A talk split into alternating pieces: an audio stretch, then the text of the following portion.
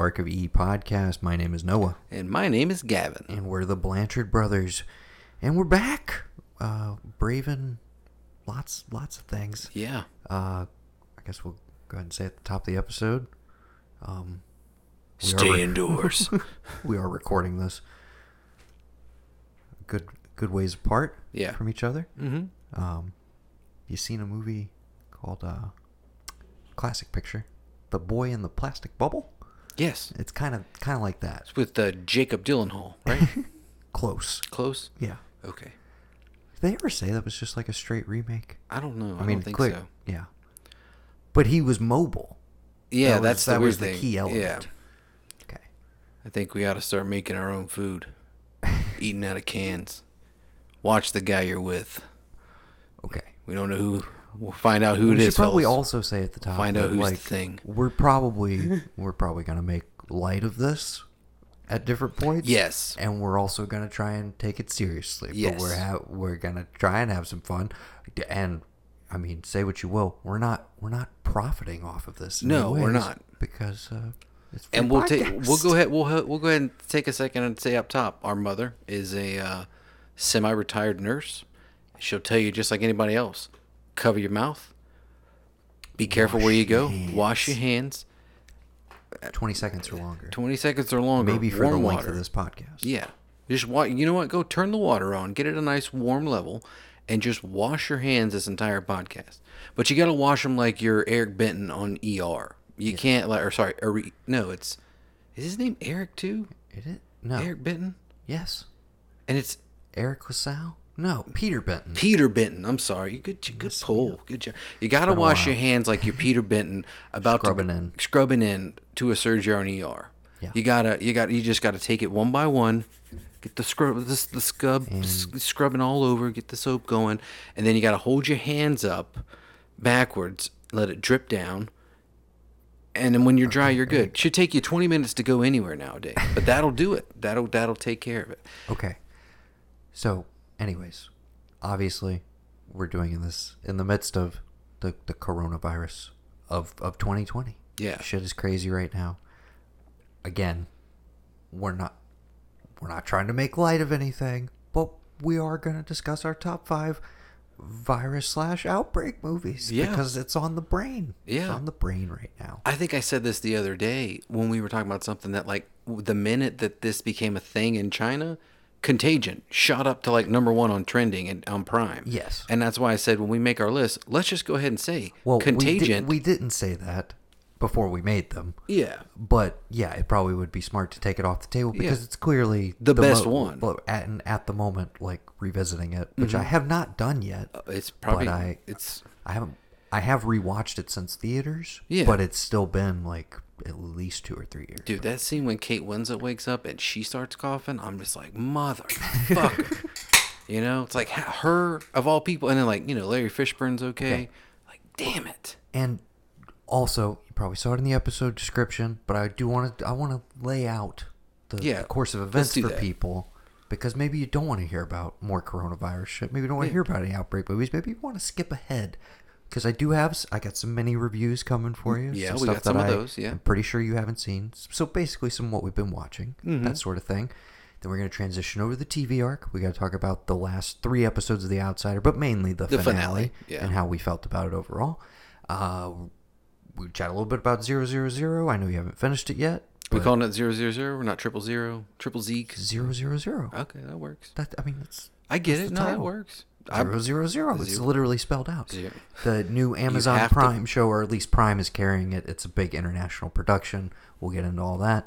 Um, talk about that a little bit, and then uh, hopefully you listened to uh, part one of top twenty favorite albums. I did. I did. Thank you. I appreciate it. Did you download it as well? I So you did. counted. I downloaded Cool. it and I listened to it in the car. I like a staff that supports each other. Well, that is an nothing episode like that being- I recorded with Mr. Sunshine like being Mayfield. publicly shamed on microphone about not listening to podcasts you aren't on to make somebody think The I should probably listen to this. finally paid off. I should probably just go ahead and download this shit. You know, even if I just download it, play it, turn it down at work, let it roll for an hour, he'll be happy. That's fine. Fair enough. But I did listen to this on the way down. Interesting it. stuff from you guys. I like it. I'm I'm ready for part two. Okay, part two is coming, but Good. because you and I got together, we're go- we're gonna go ahead and throw in your top twenty. Yeah, because you didn't ask me to to make a list, I mean, I mentioned it at some point, and I did. and and now we're getting to it. Yeah. you know, I redid it on my phone on we're the way also down the here. though. guys who just released a top twenty of of the 2010s, and it's like it's March. It is March. Hey, so A lot of you stuff's been happening this this these three months into true. 2020. Yeah. Not shaping up to be a great decade so Good far. good time to just bank a lot of podcasts, Mm-hmm. probably. Probably. Yeah. Speaking of that, Yes. you uh, Uh, but uh, speaking really good one, really good one. I think you would enjoy. Dax Shepard, Kanel Nanjiani, Kumail, Kumail Nanjiani, Kumail Nanjiani, Rob Corddry, McElhenney.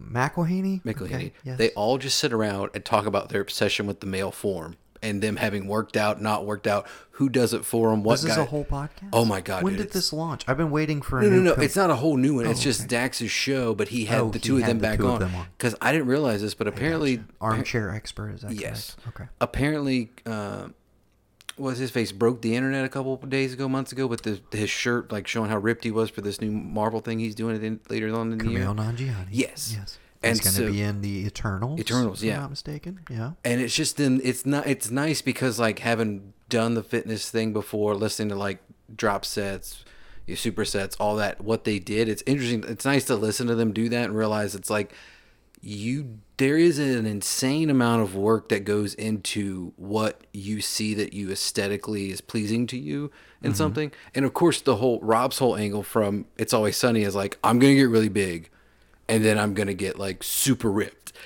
And one of my favorite moments was he said that like one night in the peak of him being like ripped and jacked, he was in bed with his wife Caitlin from the show, and she out of nowhere just goes, "I just want you to know, I am not attracted to this at all." and he's like, "I didn't ask about it. We weren't talking about it. I didn't ask what she thought. She just wanted to tell me out of the blue she didn't like the way that I look." And I was just like, "That is fucking perfect."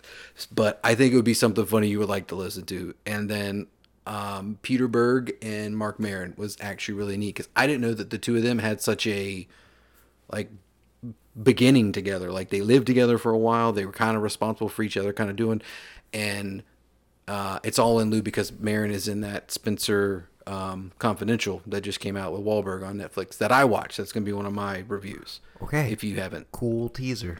I Yeah. Guess. I I guess that we're on the podcast arc right now. uh, just you know throwing it out there. I listened to Cheadle on on Maron. Good episode. Okay, dude. Um, Can I just say this? Go ahead. Is Don Cheadle not the dude? Like just the dude of Has our ever been in question? It never has been, but I'm just letting everybody know who does. As, as Dad would say, if you don't know, you better ask somebody. But Don Cheadle, dude, that guy, I could listen to him talk for. Top five Don che-. Don Cheadle movies. Is Oh, that an episode? Why don't we just do his whole filmography? He, we haven't done an actor yet. Why don't we just start with Don Cheadle? I I would not be opposed. Cheadlin, Don Cheadlin. Cutting the Cheadle? No. We'll work on it. Yeah. Off mic. Okay. You. Let's get into it. All right. Let's kick it off. We're doing a top five. Again, we already spoiled it. Contagion's my number one. Me so too.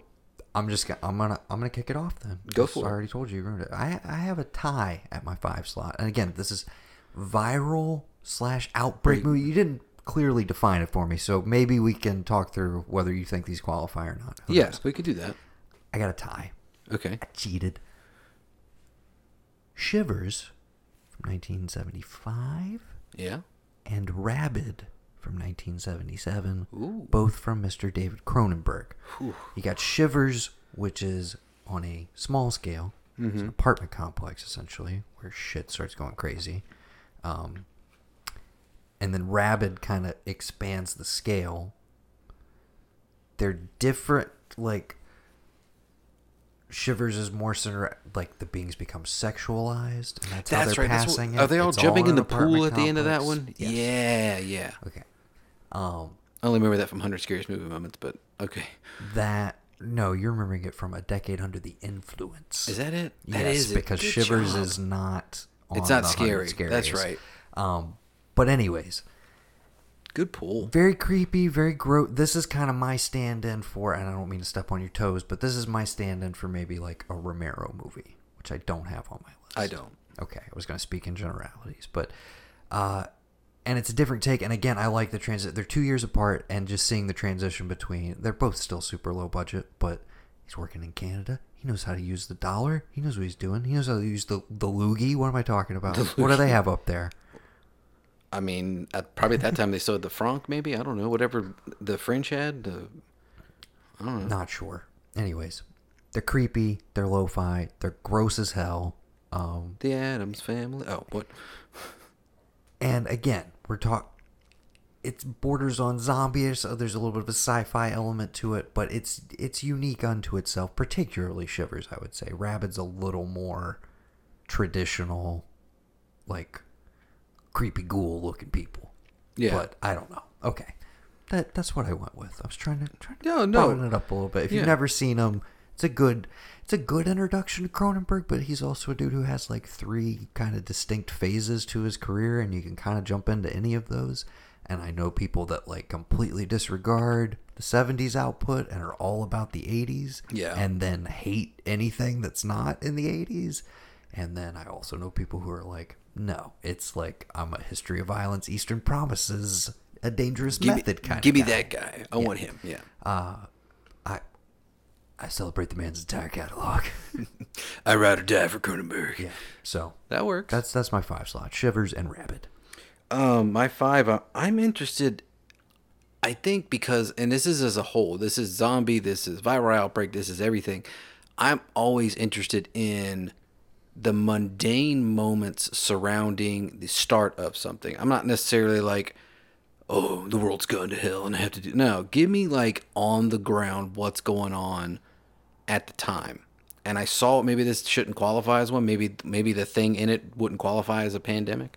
It's But not the thing, is it? no, but, uh, but uh, yeah, that would be like everybody's. That should be everybody's number two, just to show you how quickly that like shit can go crazy. What what's your number five? Uh, do you remember Pontypool from Canada? That's my number two. Oh, okay. We this can table the it. benefit we of table it. this is the benefit of the short list. It's Yeah. fine. No, Whatever. we'll table it for five. That was my five. Okay. Let's go to your four.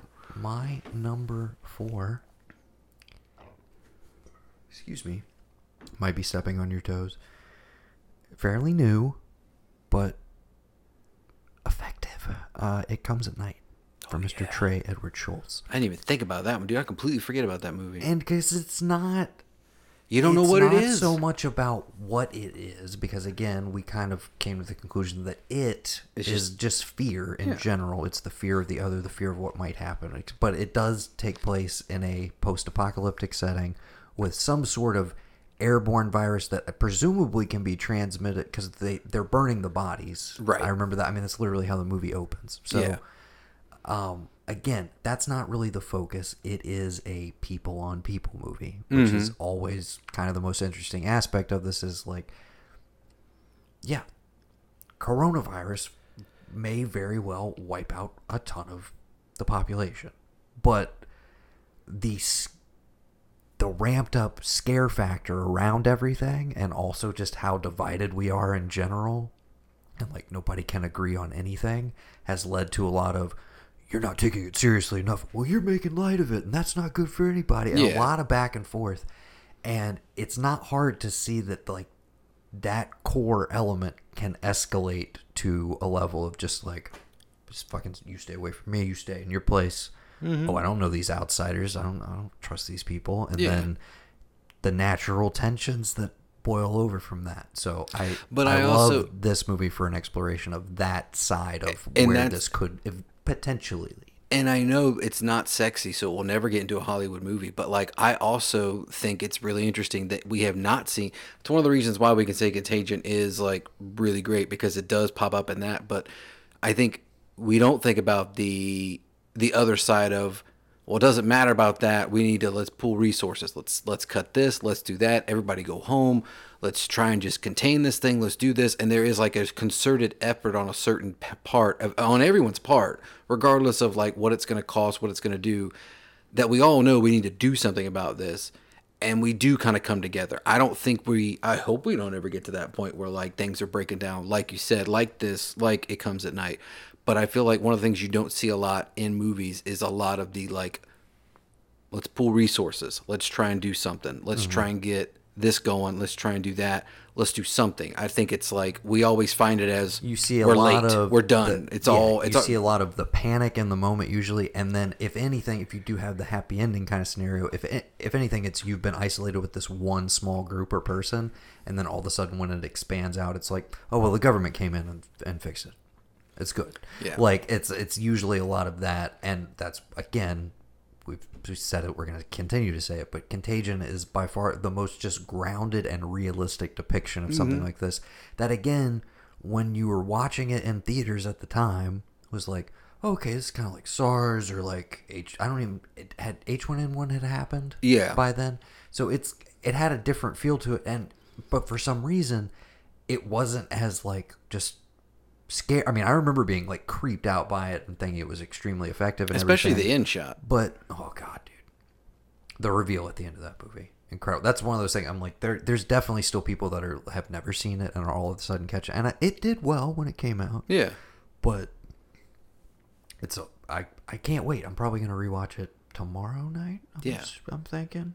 Is it you have to rent it or is it free on Prime? I think yet? Hulu has it right now. Okay, good. Somebody has it. somebody free. should have it for free. I mean, obviously, you know, they could make a killing right now if they had to pay rent rent it, but still.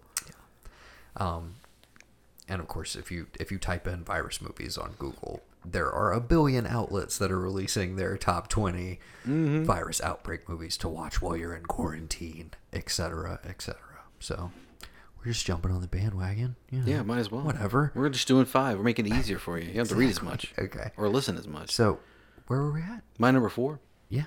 Um, I'm gonna cheat here number four just because I think it's interesting on both sides. Um, same premise, different directors, different years. I really like the Crazies. Not so Oh, much this the is back number half. three, actually, right? This is my number four. I gave you my five. No, you gave me your number four as Pontypool. My five was Pontypool. Oh. Your four was that. What did you kick off with? Pontypool number five. Oh. You said it was your two. I said let's wait a minute. You went I- to your four. I started. Now I'm going to my four. Oh, God. But I'm cheating with my four and saying both versions of the Crazies Okay. for the simple fact of like just how something spreads through a town Mm-hmm.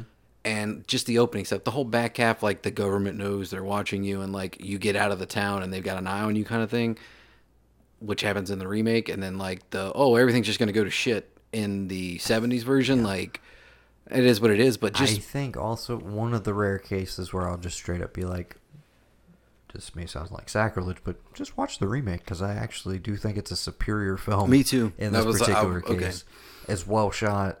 Olyphant's pretty dialed in. He's Olifantastic, It's, I is say. definitely from that era a little bit forgotten, but I feel like has enough of a, a kind of a cult status of people who are like, no, this was really solid for the time and still holds up. So, um, Mm-hmm.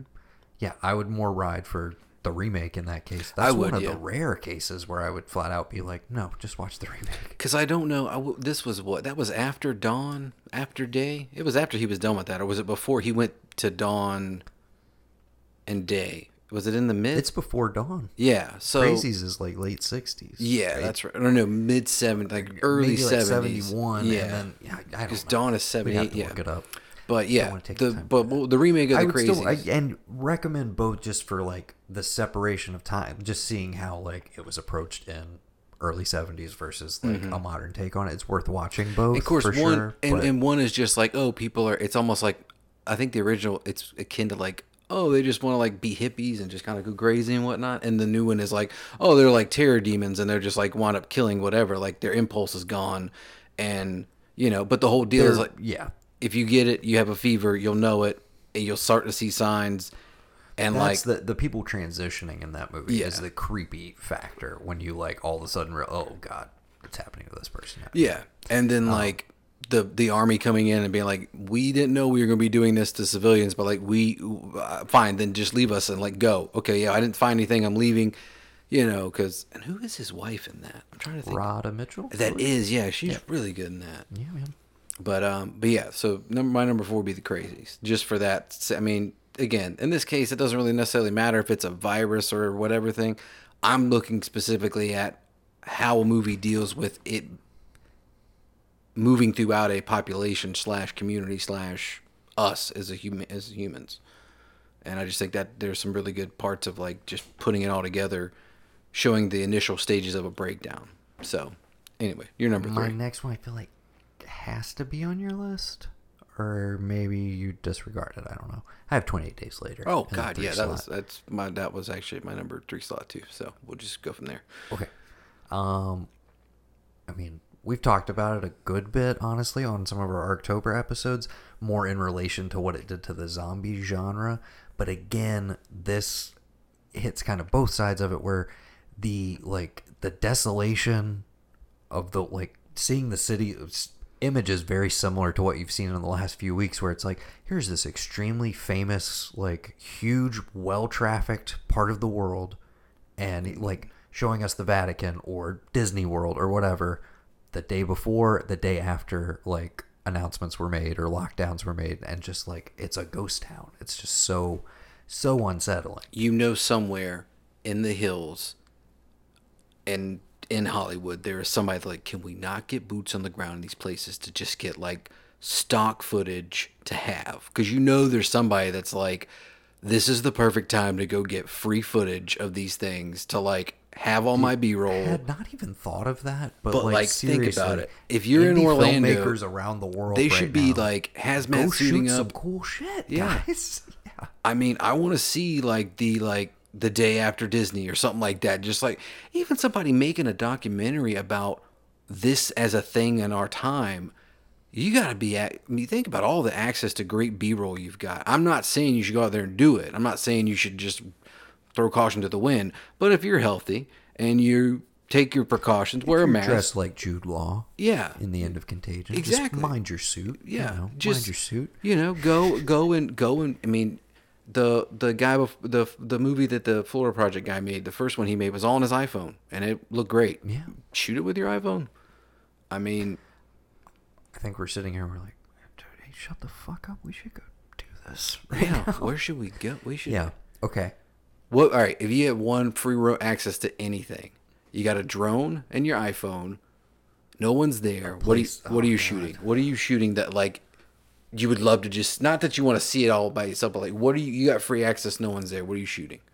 What are you doing? Well, you probably couldn't get there, but I mean, there's a just total lame, stupid part of me that's just like, well, I want to go shoot like Times Square and recreate Vanilla Sky with me. Yeah. Instead, Do it. But um, yeah. Okay, that's my answer. Fine. Okay. Uh, yeah. That's so lame. I I I gotta. I'll think on it. I would do that, but I would do the. I was. I don't know what what prefecture it is. I think it's in Shinjuku, but it's the one that's Yeah. always Yeah, immediately I'm It's the one that's- literally anywhere in Japan would be a better choice like than what the, I just the said. one you always see that like there's just tons of people every day. Like it's just they never leave. If that was clear and there was nothing there, I would just stand Okay, in the middle. Excuse me. I want to do what I just said, but I want to do it in like downtown Tokyo. I want to Okay, like yeah. recreate Lost in Translation, but like truly Yeah. isolated. Yeah. completely by yourself. Yes, That would be dope. not metaphorically isolated. Or um, like walking the Golden Gate Bridge with no cars by myself. That shit would be dope. That would be pretty. I got like a drone following me as I'm walking, like he pans Because out. normally, post-apocalyptic, you always see abandoned cars across any Yeah, bridge. it's just and, nobody- like, stuff yeah, like that. it's like nobody's nope, there. There's nobody there. Yeah, you know, just take that walk across that bridge. Welcome to Oakland. I like it. But anyway, okay, so we get all of that crazy, unsettling imagery. With then it has the extremely intense viral side of just like if you get any of this Anywhere near you. anywhere near any of your ocular cavity, your a mouth, wound, you- anything, anything. If it can get into your body, you are like, done less than a heartbeat. Yeah. Oh God, Naomie Harris, so good, and and Cillian Murphy, who was about to be in A Quiet Place Part Two. Oh, really? don't know if we're ever going to see that movie now, um, because it's been postponed indefinitely. So But he made it, right? yeah, it's done. Well, see, I mean, it saw was going to tr- come out. Next now I saw a this weekend. trailer and Krasinski was in the trailer before it all happened, like talking to a. Flashback, I'm Okay, right. I'm like, okay, It's just an excuse to get him in there. well, is he directing it again too? Because he directed the first one. Yeah, It would be really weird if he was like, you take know my what? vision and hand it off. Yeah. Somebody will shoot my wife for like six weeks. I'm gonna go do Jack Ryan season three or something. That would have been pretty fucked That would have been weird as fuck. You're right. Um, yeah. So, but anyways, Cillian Murphy was gonna be that. He's great. He's great in this. Anyways, you get all of that, the crazy, like actual, legit, scary, and somewhat grounded and believable. You buy the rage virus just because of how that movie opens. Mm-hmm. It's so so effective, and then you get to all the people on people shit, which again is my like kind of perversely favorite and aspect the of but any of these but type you of get movies. the best and the worst of it. I think that's why that movie stays because you have Brendan Gleeson with a tactical thing like lights on. I'm trying to save people. Yeah, we gotta get out of here. But you and you see everything he's done to survive. But we gotta get out of here. Let's get to the countryside. Let's do this. And that transition. And then you see oh the soldiers the this this like you know this thing that was built to protect and all that that you know breaking down in lieu of a government or mm-hmm. society and the dangers of that. And like you get it all in once and i think people forget about that but i was but the last time we talked about it i didn't mention it but i think that is the key to why 28 days later stays fresh. Excuse me. When you're talking about this because you get every side. You get this is the best of us. Pooling our resources. Let's get together. Let's try and make something of this. Let's try and survive well, we got to move. All right, let's move. And then you get the, we didn't think this was going to be this big of a deal. There's no women here. Yeah, we got g- g- guns and we're kind of relatively safe, but like other things aren't working for us. So we got to do something about that. And you get that, like that, that creeps in and you're just like, what are you going to do? making me want to rewatch it right now, Dude, man. it's, it's, it is one of the best. That's why it's one That of my- is ag- again, those guys were a match made in heaven. I kind of like. I mean, Garland has completely just like. Have you watched any of Devs yet? Mm-mm. Oh my god, dude!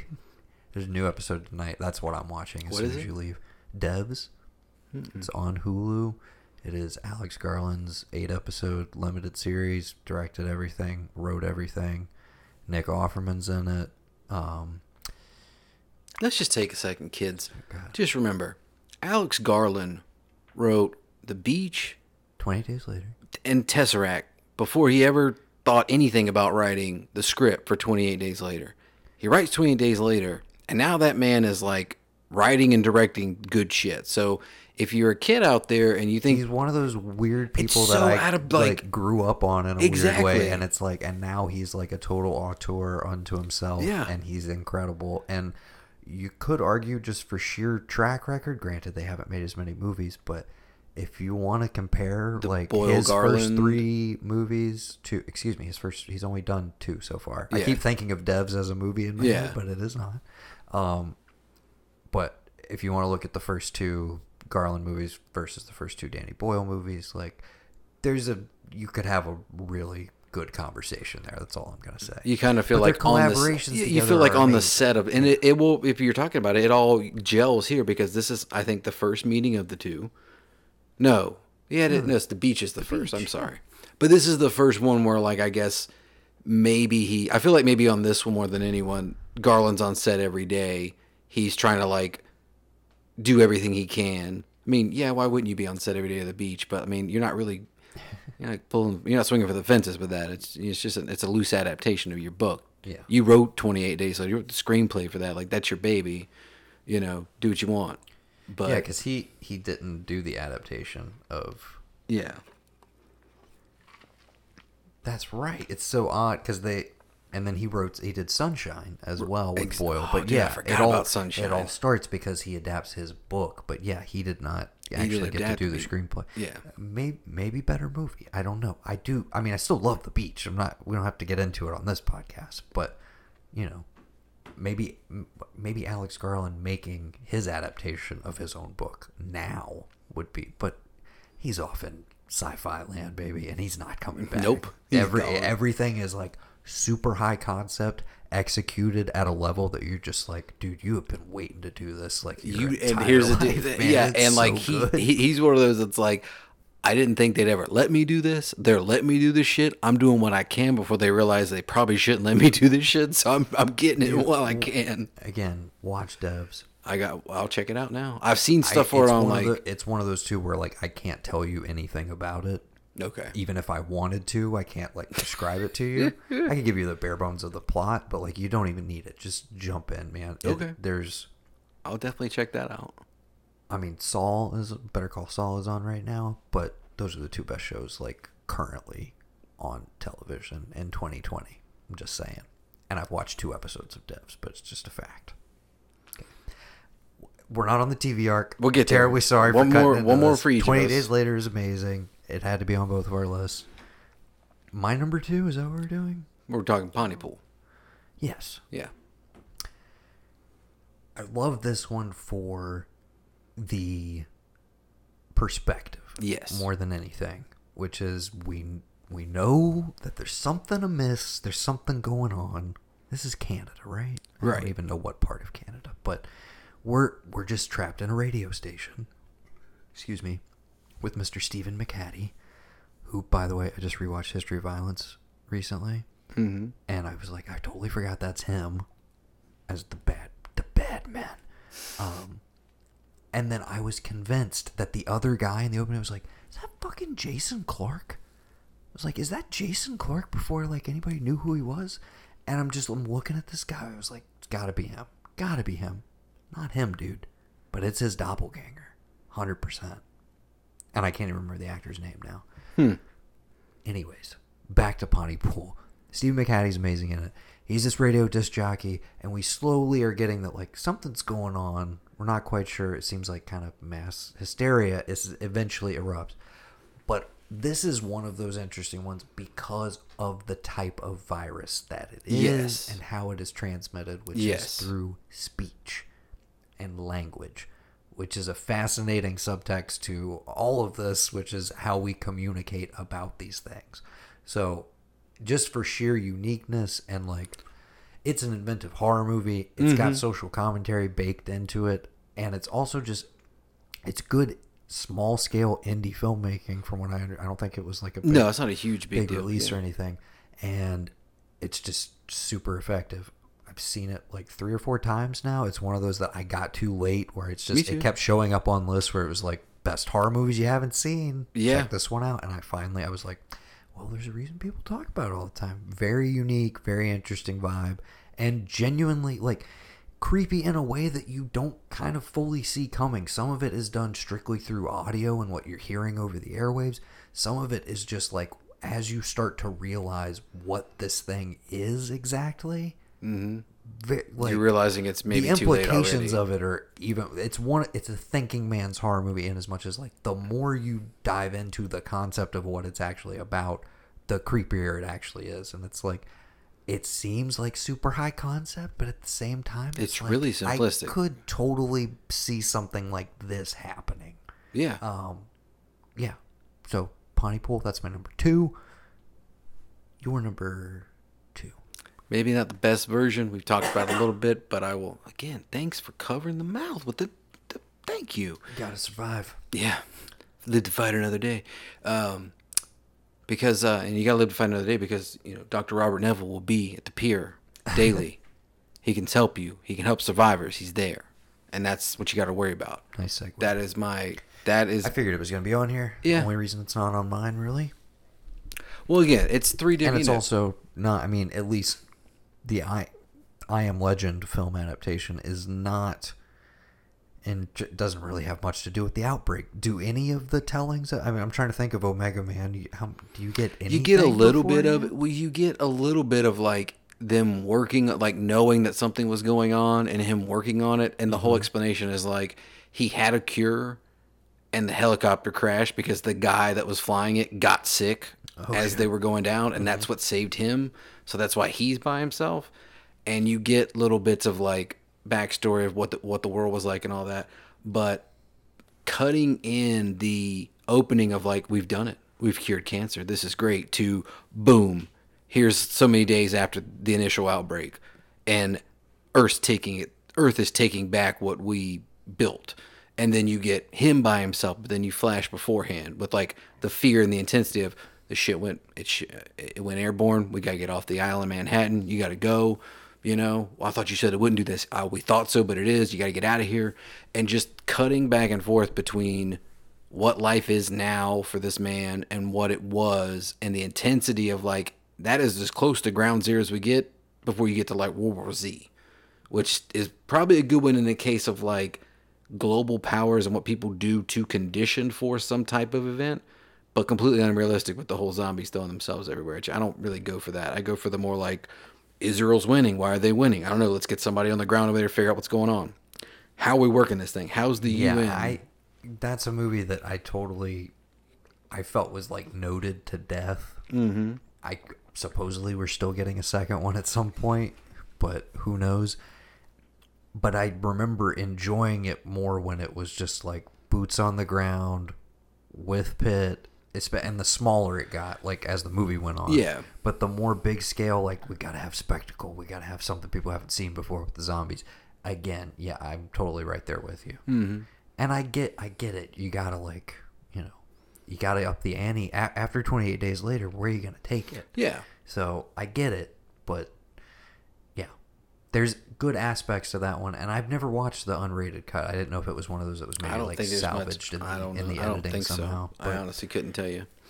I don't I, think I've I would still be down for two if you don't. I remember at one point like Fincher was supposed to come in and direct it, and I was like, "Do that, do Yeah. that." But no, Yeah, and just on the scale of everything, just how how again, just going back to I Am Legend real quick, just the the other aspect of it of like if this was you, and I think that's the one thing that like draws more than anything. We everybody talks about it's like it's not so much like it's like a fear fantasy you get to live of like, well, would I do this? Would I do that? So it's like yeah, the thing in the night that's left is a thing, but at the same time, if you took out the paranoia and like the, oh my God, do you have this illness of it comes at night?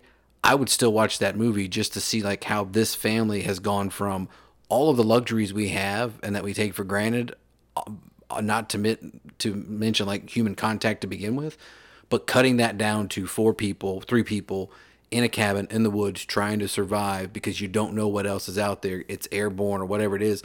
That still to me is the interesting part of it all, and that's where I go with a lot of these post-apocalyptic because you know I, I typed in virus movies i typed in vi, you know viral outbreaks and i got like oh resident evil extinction extinction resident evil afterlife i'm like i get it it's zombie stuff and it is what it is. got REC and quarantine, etc. the first quarantine with the girl from dexter i don't think was that bad i think i really i saw that in theaters and i think i enjoyed that though. Like Yeah. don't, don't bother with it. yeah um there's a couple of those So- right there's like two or three of those REC and I REC think 2 REC is up to like four. Yeah, that's maybe? right. I don't know. I stopped after two. I don't know if I've seen the third one.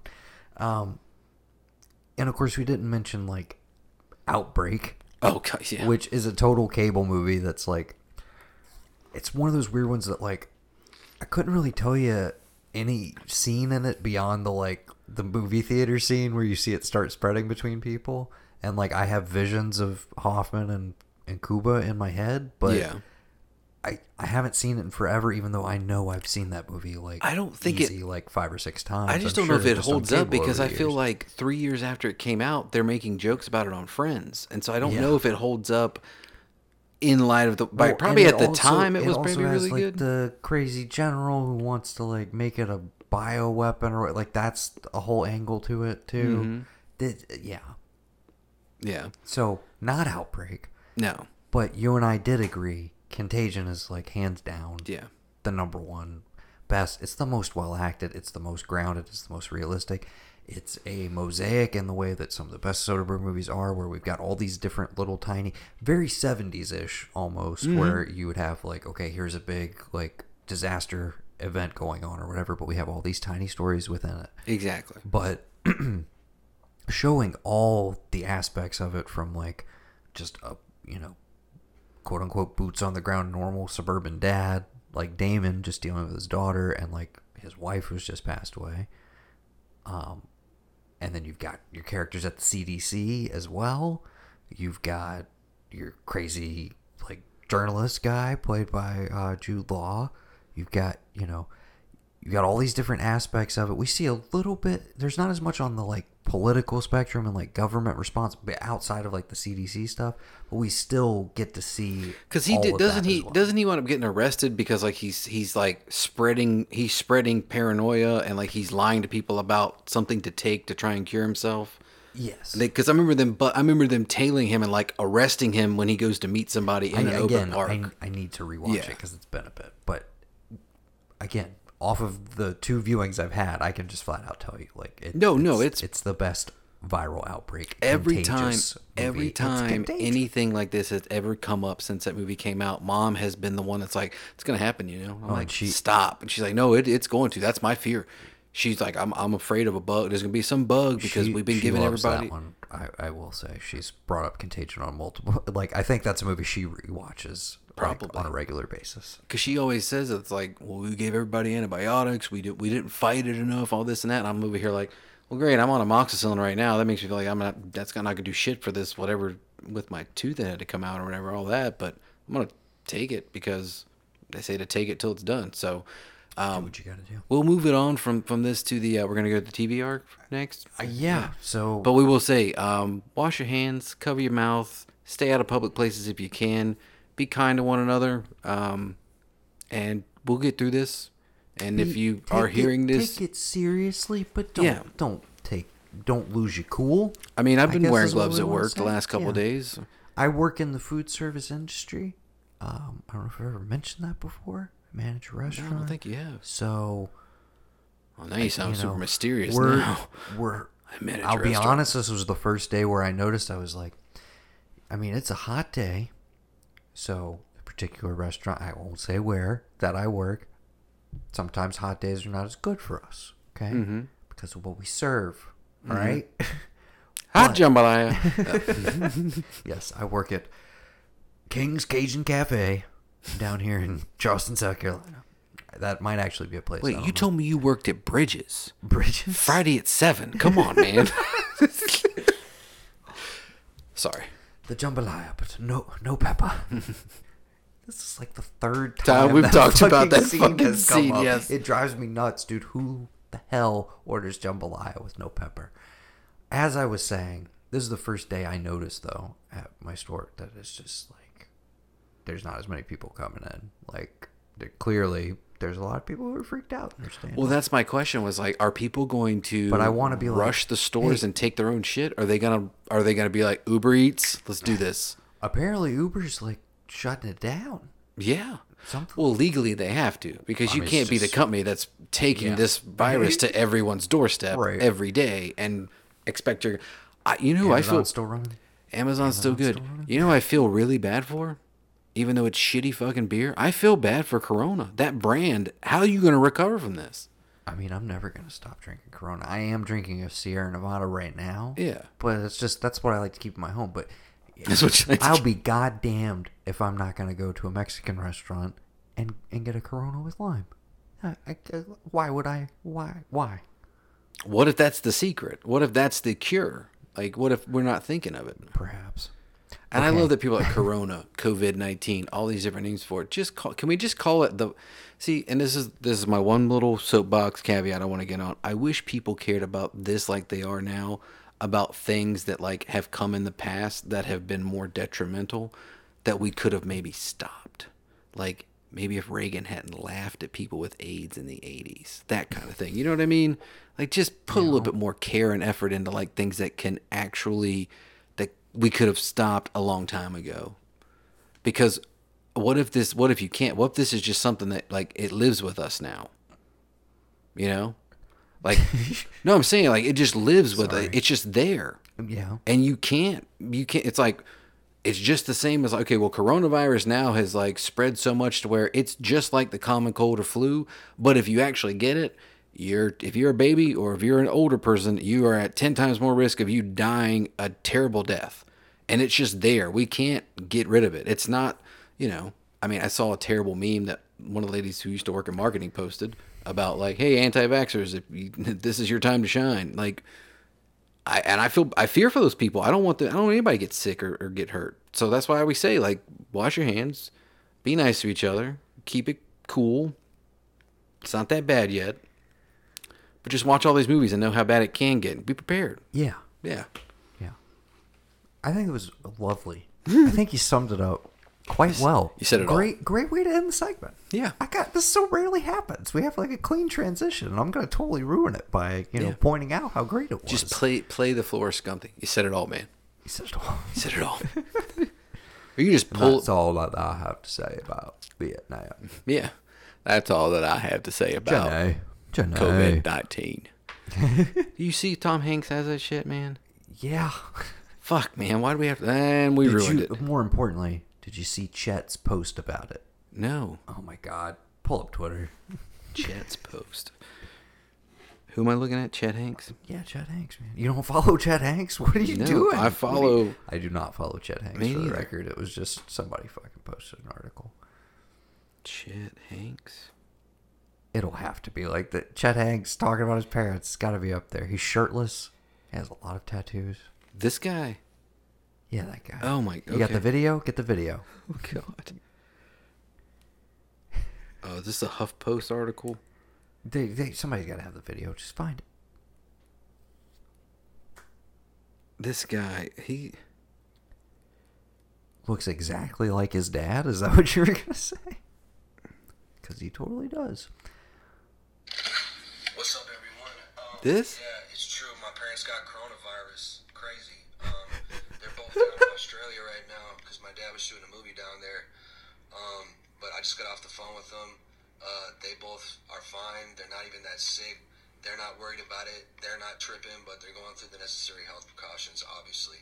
But uh, I don't think it's anything to be too worried about. I appreciate um, everyone's concern and the well wishes, but um, I think it's all going to be all right. But I appreciate it, and uh, just everybody stay safe out there. Much love. What's up, everyone? Wow. That So my parents got coronavirus. That- crazy man. Like that Tom that that's that that is is their project. that's Colin's brother. Yep. Bless his heart, man. He's what some would call the runt of the litter. you know he has a rap career and all. You, I- you're aware of Chet Hanks, right? No, I have no idea on, that. man.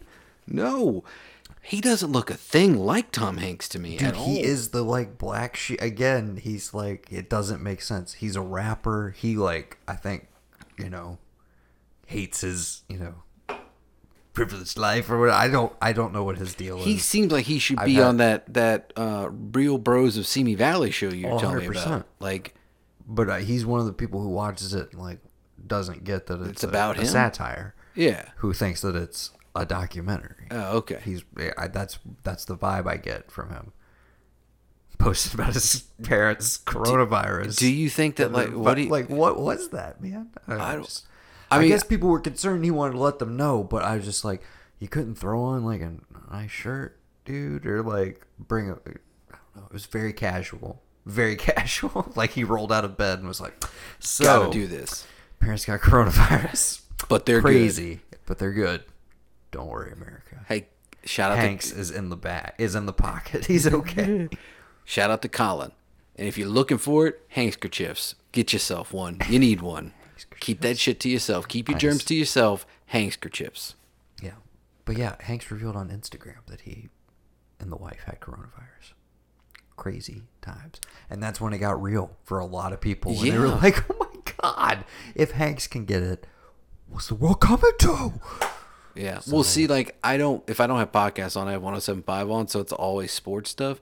And when they canceled sports and people are like, what are we going to talk about? I was like, well, yeah, what the fuck are you guys going to talk about? Like, I'm tuning in every day. I want to hear what you guys got to say about other stuff. I'm hoping I can get in and be like, you guys heard my podcast about this subject? I'm waiting for them to find like the right niche when I can be like, hey, Niche. niche, niche, Close. Nietzsche, whatever you want to call it. Be like, hey guys, I actually have a whole podcast on this one thing.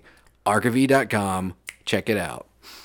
I'm waiting. Hopefully, I'm going to get in with no, no sports for the next two weeks. There's a podcast right there.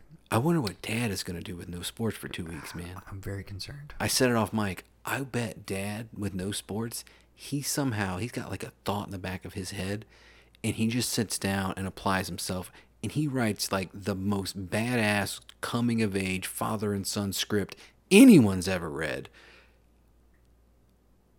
and just never tells anybody about it finally like just three years later Quietly puts it away in Yeah, a just- desk drawer, yeah. never to be seen again. Yeah, and then finally, like, cause sports comes back, right? And then finally, we're like, oh yeah, he finally like listens to this episode six months later, and is like, How do they know? yeah. Yeah. And then like one night, just decides to burn it in the backyard, so no one will ever know how great it It's was. like the scene in True Detective season three when he comes home from yeah, killing that guy. yeah, but it's that screenplay. Yeah, And he gives us- the shot of him over the barrel. Yeah. and he decides to burn his clothes too for some Yeah. reason. I don't know. Yeah. And he gives us the Michael Clarke Duncan. Well, you wouldn't appreciate it. For like the Green Mile, like no one would appreciate it. No one would get it. But it's like everything he's ever wanted to say to us, and everything we've ever wanted Dad to like be for us as a an emotional human like support thing in our life. And he just writes it and just doesn't tell us about it. And burns it one day. This Yeah. is- okay. three years later, that's the great. That's see, that's where my screenplay goes. That's, That's, where your okay. Yeah, that's my movie All I'm gonna make. Cool. Musical break. Yeah, but if we're, but I was gonna tell you earlier, you gotta play Zero by Chris Brown. Zero, zero, zero, zero, zero, Um, zero. I refuse to play. I know you won't. By Chris Brown on this podcast. I know, You I can just- play them on your own podcast. I don't have one. I might even put that on this network, but I'm I'm not I'm not taking the time to go pay for any of that man's music to Okay. then put it at my show. I just that's is the Um, only song I can think of with zero in the title. Okay, give me a break. There's I'm I'm sure we can find a lot more. But he just says I- zero three times. That's the only like reason I was to thinking. do because you're gonna burn through your your list when we get to your top 20 Like we're not gonna play twenty songs at the end of this episode. Uh-huh. Oh no, God no. So, Gavin's going to give me a couple. Maybe you can give me a choice track from your list, maybe a preview, and that can take us into the break. How about that? Okay, yeah, that? sure, I could do that. But um, uh, are we not doing the whole three songs or less deal this time? But it's like my turn to like turn you on to something. We can also do that. All right, okay. Well then, So I got one. oh, we'll just do all that then. All right, well, this is part one, possibly the last part of Three Songs or Less. New segment happened two episodes ago on the feed. Go check it out. Two episodes ago on the Talked feed. about tennis. I sold Gavin in two songs or less. Okay. All right. You ready? I, I, I, I sold you in two, not or less, because it, it Yeah. took two. The segment is called Three Songs or Less. I'm still getting used to this.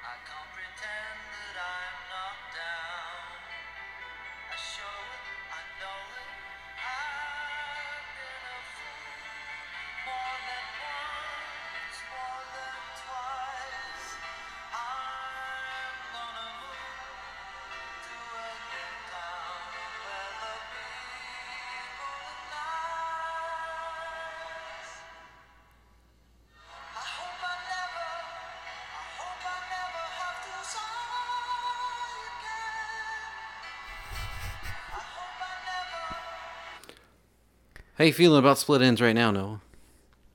You know the song? I'm You not sold Okay. yet. Okay.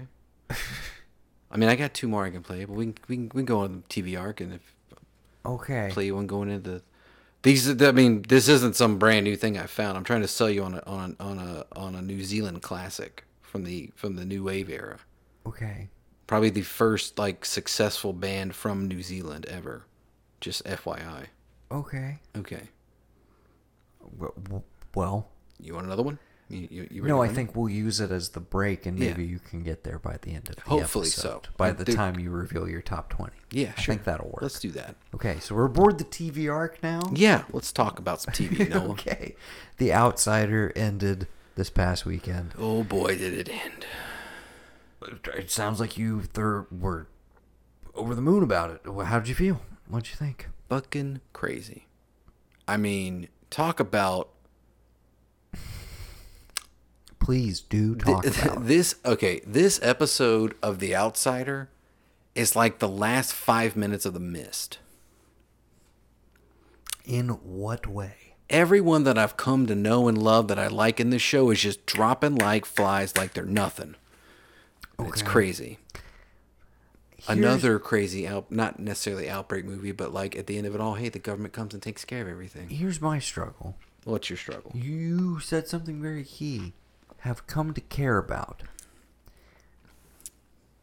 Let's let's let's take a step back and look at who we have rolling into this final conflict. Mm-hmm. We have Claude, Yes. Paddy Considine. Never developed much of an attachment to him, to be completely honest. Right. Beyond, this is the next guy this is going to happen to. Mm-hmm. These are the circumstances. Okay. Felt even weirder when they introduced his brother into the proceedings in episode like seven or eight, somewhere in there. Seven, yeah. And I was like, okay, so now we're supposed to like and kind of invest in them and their relationship as brothers, which I never quite did. You got Bill Camp, the lawyer, who's late to the party. Yeah. Um, But- I love Bill Camp. Me too. So just on that level, I have an attachment. The Don't only man really understand what the fuck he was ever doing in this scenario. Like why they let him anywhere near what they knew was going to be a firefight, potentially, or at the very least a a conflict with like an evil creature of some sort. I don't know why the lawyer was part of any of this. To be completely honest, I understand that like they drove into the scenario after the fact. Yeah. they were gonna stay there. That wasn't the plan to Yeah, bring him yeah, out yeah. there. But I was also kind of just like, I don't know. Maybe Bill Camp should have been still back in the town, doing a little more with Terry's wife and the those proceedings. Because guess who else I felt like kind of faded to the background back half of the season? Terry's, Terry's wife. wife. Yeah. Mrs. Maitland. Her first name escapes me. It's Glory? Ralph's wife as well. Mare Winningham, who I thought was one of the standouts of the entire. I mean, everybody. That's the one thing that never dwindled. Everybody's great in this show. The stuff that they're given to do, I don't know, man. And I, at the end of the day, I don't know if I needed eight episodes or ten episodes of them doing it. I think I needed eight.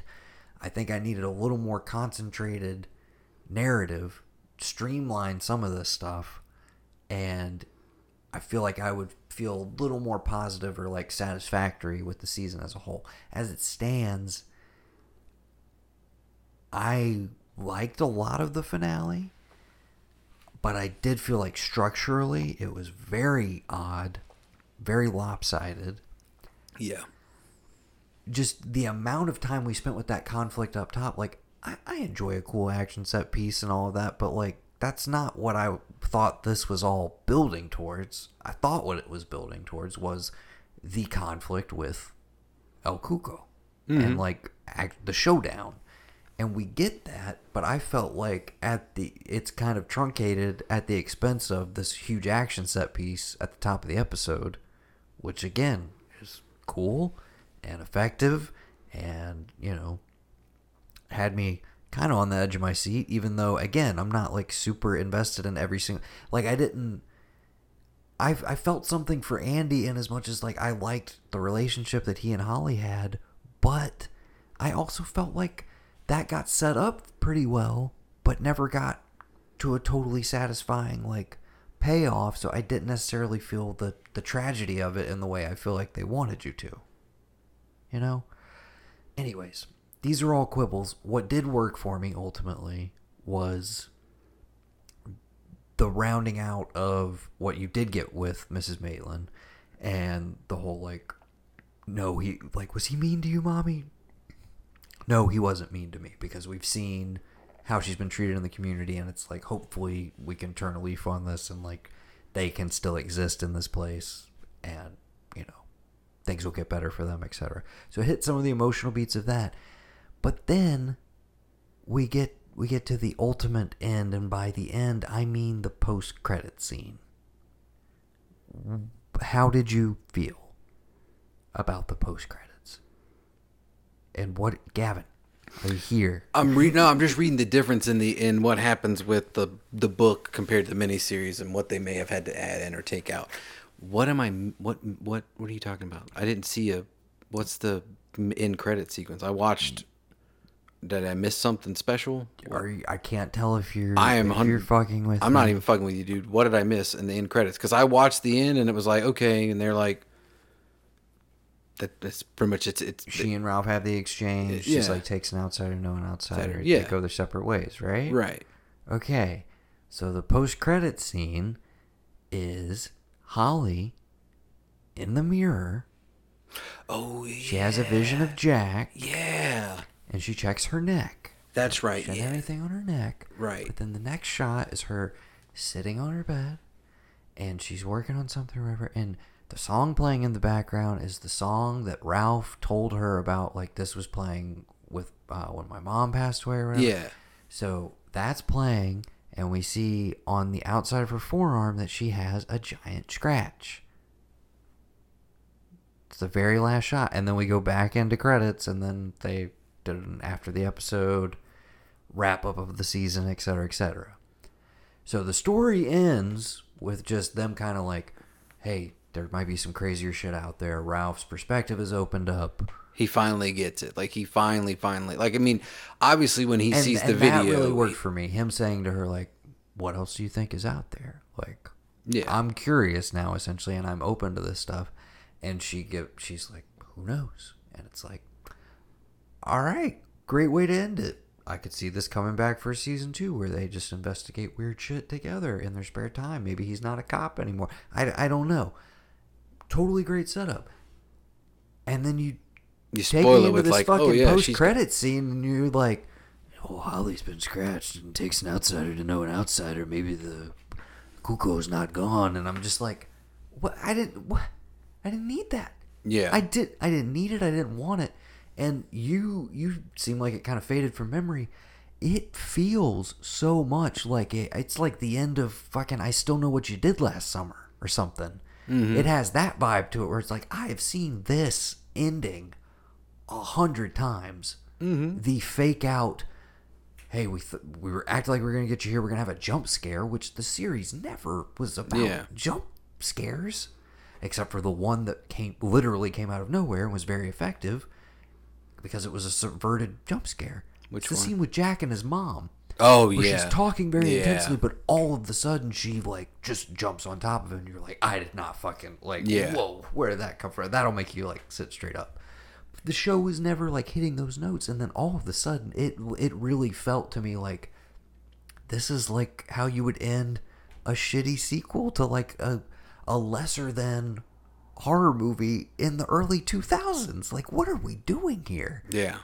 It just really like honestly, dude, I don't. I mean, I remember watching that. I didn't know I was supposed to get that she had a cut. It's I- very pronounced to the point where you're like, do, "Girl, do you not realize that you got a giant? Yeah. Mm-hmm. like you definitely you got a scratch there. Like you need to check yourself out.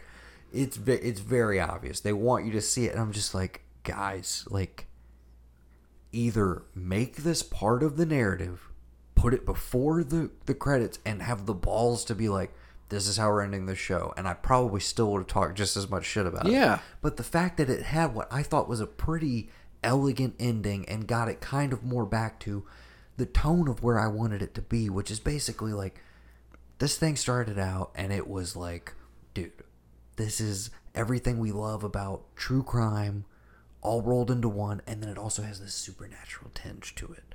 And like it's exciting, we still don't know quite what it is.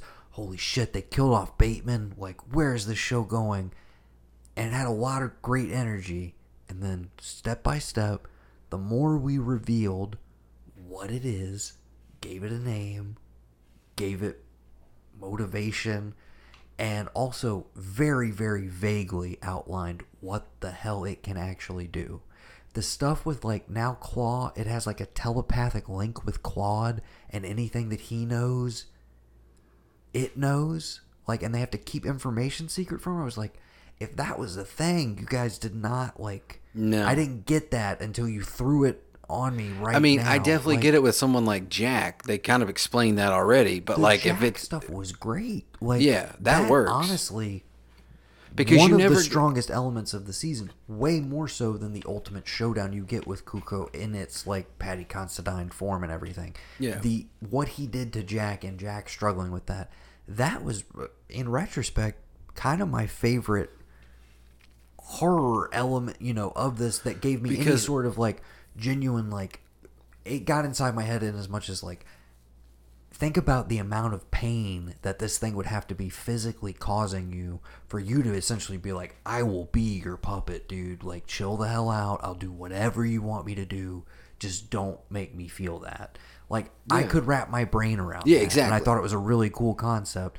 And we've seen again like people that are like controlled or possessed or like the thrall, but the the way it was like visualized and just the way he navigated that performance, the shootout at the end, he's the highlight of it for me. Mm-hmm. The crazy abandon with which he's just like shouting at them, and then you also see where he's like, "Dah, dah, "Why'd you have to go for the car? Like I don't want to shoot you." Like he's warring with himself As he's getting of shit faced. It's you know as like the drinking stuff. is like kind of like helping him maybe become in a weird way sober to what he's doing because it's like that is so in his brain that's like if I can get drunk I can maybe have a moment of clarity and maybe I'll just eat this bullet and not like have enough courage to do that myself and not kill these people that I would probably be with if I wasn't in this situation. Yeah.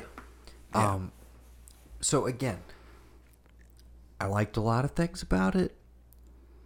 As a whole, again, I, I feel like if we if we trim out two episodes here, and again, that's at this weird war of like well, how much time can you can you take for the character stuff then? And I will just simply point out True True True Detective season 1 Yeah. the amount of it like the amount of time that is just monologue and just hey want to go inside Rust Cohle's brain for like a 15 minute stretch of this episode? And the way that like those those hour long episodes of true detective would sometimes feel like they lasted three hours mm-hmm. because you were just like entranced by it. And it's all through pacing and tone and everything. And i was like trim your episode count. You can still take your time with a lot of this stuff. And you can maybe be a little more abstract with what the outsiders maybe take a little more time to reveal it maybe not keep us ahead of the characters like I, I again I didn't dislike it. I thought from a pure production standpoint and performances, like it's totally deserving of the HBO mantle and being on the network and all of that stuff. But I was, I was a little let down at the end of the day. That's Yeah, pretty no, I much how I felt about the outsider. It's like I said, it's like the end of the mist. Everybody that like is there is getting dropped because I liked I, one one of my better characters that I liked that I was like I want to see what this guy does. Let's see where he goes. You know, like the I didn't go with him because you know before we used to go on raids in Iraq, I'd get you know metal taste in my copper taste in my mouth, Jeremy Bobb, and I uh, dude, I didn't want to go, so I didn't go. And then he goes, and who the first one to die? Fucking great. Popped off like did you ever watch The Knick? no. You need to watch The Knick. I got the I got the first season. I can lend you if you want to take it. Um. It's Soderbergh, Okay. Clive Owen. I feel like I've seen that. You may have seen bits and pieces. Probably. I'll give you the first season, anyways. Jeremy Bobb, that's where I first saw him, and then he is also on. Did you watch Russian Doll with Natasha Lyonne from last year? I watched like the first two episodes. He's also in that. You would have seen him in those two episodes, but he just he's one of those dudes. He's just there, pops yeah, up yeah. all the time. But yeah, no, I really loved it, and I felt like he, the scenes with him, for instance, like maybe you didn't have time for that if you were cut down to Mm-hmm. 8 episodes, and those were some of my favorite moments. The kind of just like non sequitur stories that just like just added to the mood and the vibe Mm-hmm. of everything.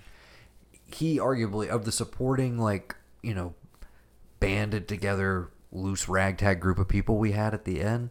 He was one of the ones I was more invested in on Yeah. a base level of like I like this guy. I like the way he comports himself and like the way he interacts with everything. So when he got taken out at the end of nine, I definitely was like, oh shit, man. But I got to be honest with you. Once that was out of the way, I was kind of like, okay, well, they're not gonna kill Ralph. They're not gonna kill Holly. They'll probably kill Andy because that'll fuck Holly up. Um, Bill Camp, maybe he's got to come back for some lawyer stuff, so maybe he sits this one out. I don't know. And I was like, and Paddy Considine, 50 50. Who knows? Maybe he doesn't come out of this thing. The the brother, I was like, the brother, definitely fucking dead. Well, you already knew from the trailer that he was gonna die. You saw it on his face. You saw, you could see that moment in the trailer. You knew it was coming. The other cop with him too. I was just like, I really, I enjoyed like that. Oh, Miguel Sandoval. I Yeah, think? like Yeah. he was. Um, no, he was great too. I, I was, and I was genuinely worried about his him. interactions with Ralph of just kind of like, dude, you just need to like wrap your head around this shit. Like she's not being that unreasonable. Like that was all good, good stuff. Again, they give me enough surface level stuff with all those characters to like be invested to a certain extent, but I also wasn't like.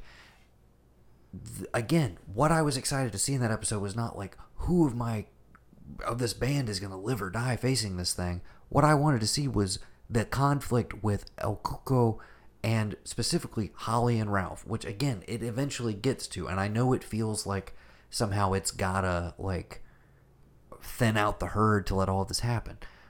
Again, you're moving off the novel or whatever, but I maybe would like a construction where they're all out, like the peripheral guys are outside dealing with Jack, who has them pinned down, and Holly and Ralph go into the cave trying to shut down El Cuco to take out Jack because it's like if we can kill him, the spell will be broken essentially. Mhm, yeah. Maybe Jack can walk away from this. Maybe he does walk away from this. Yeah, it becomes a battle for Jack's soul, so to one of the more satisfying I could see elements that. of the whole show. I'm not trying to like you know Monday morning quarterback it, but No, no, that makes complete sense though. I could see that working. So, I agree with that.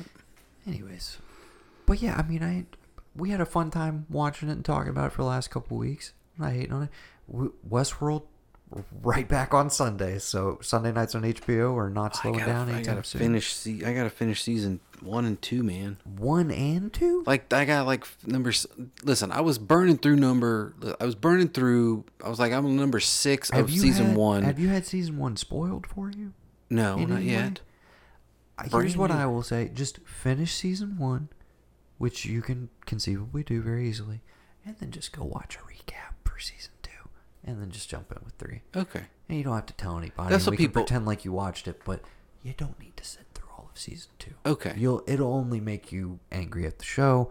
And consider whether you even want to come back for season three. Well, see, that's the I thing. Knowing three- three, knowing that three is on the table, and, like, I see the- really tested my fucking patience. Well, see, that's the thing. Now, I, I mean, everybody says that. Now I want to. It's like no one ever told me, I'm going to skip season three of Game of Thrones. So I watched all of Game of Thrones before Game of Thrones ended. And then they're like, "Hey, by the way, just pretend like that last season." Yeah. didn't So, happen." like, now I'm like, okay, if I don't watch them all, what am I going to do? But I was in the middle of episode six of uh, of that when you were like, yo, zero, zero, zero. And I was like, oh, I saw ads for that. What's that about, brother? It's this, it's this. And I was like, nah, never mind. We're stopping everything now. I Let's go do I this. even waited a couple days to text you because I was just like, Thank God you did. I would've- because well, because I wanted to see if you were going to come to it on your own and like message me about it because I I knew we hadn't said anything to each other, and I was just like, okay, it's got Michael Mann vibes. It's about the international cocaine trade, and Gavin's like, yeah, yeah. and uh, It's got Mandy like- in it. I was like, yeah, Andrea Riseborough is one of the leads.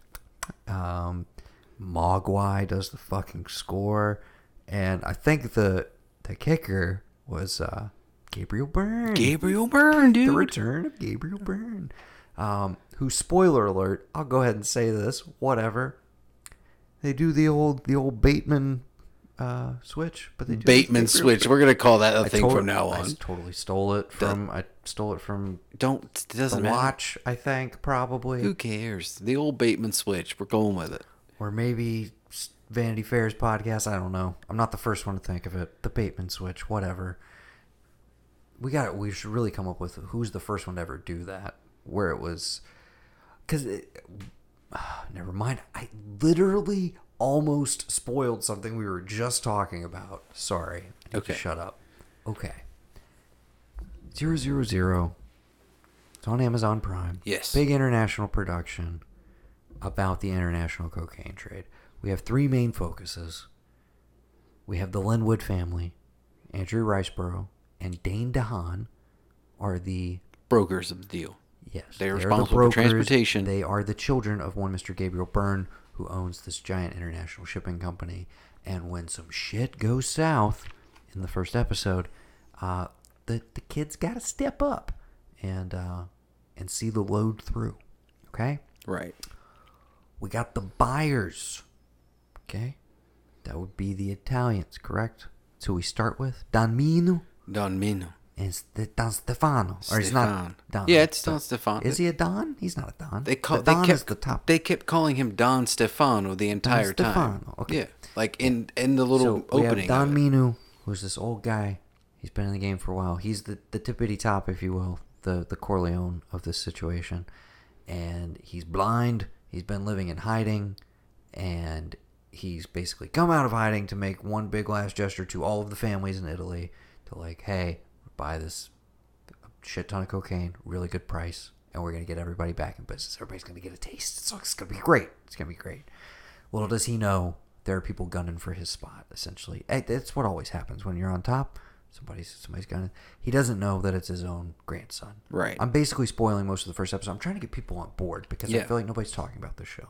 So he got double crosses. He got stuff going on, and then and then what's going on down in Mexico? Well, you've got a ragtag group of uh, comanderos, federales, whatever you want to call them, that are tracking.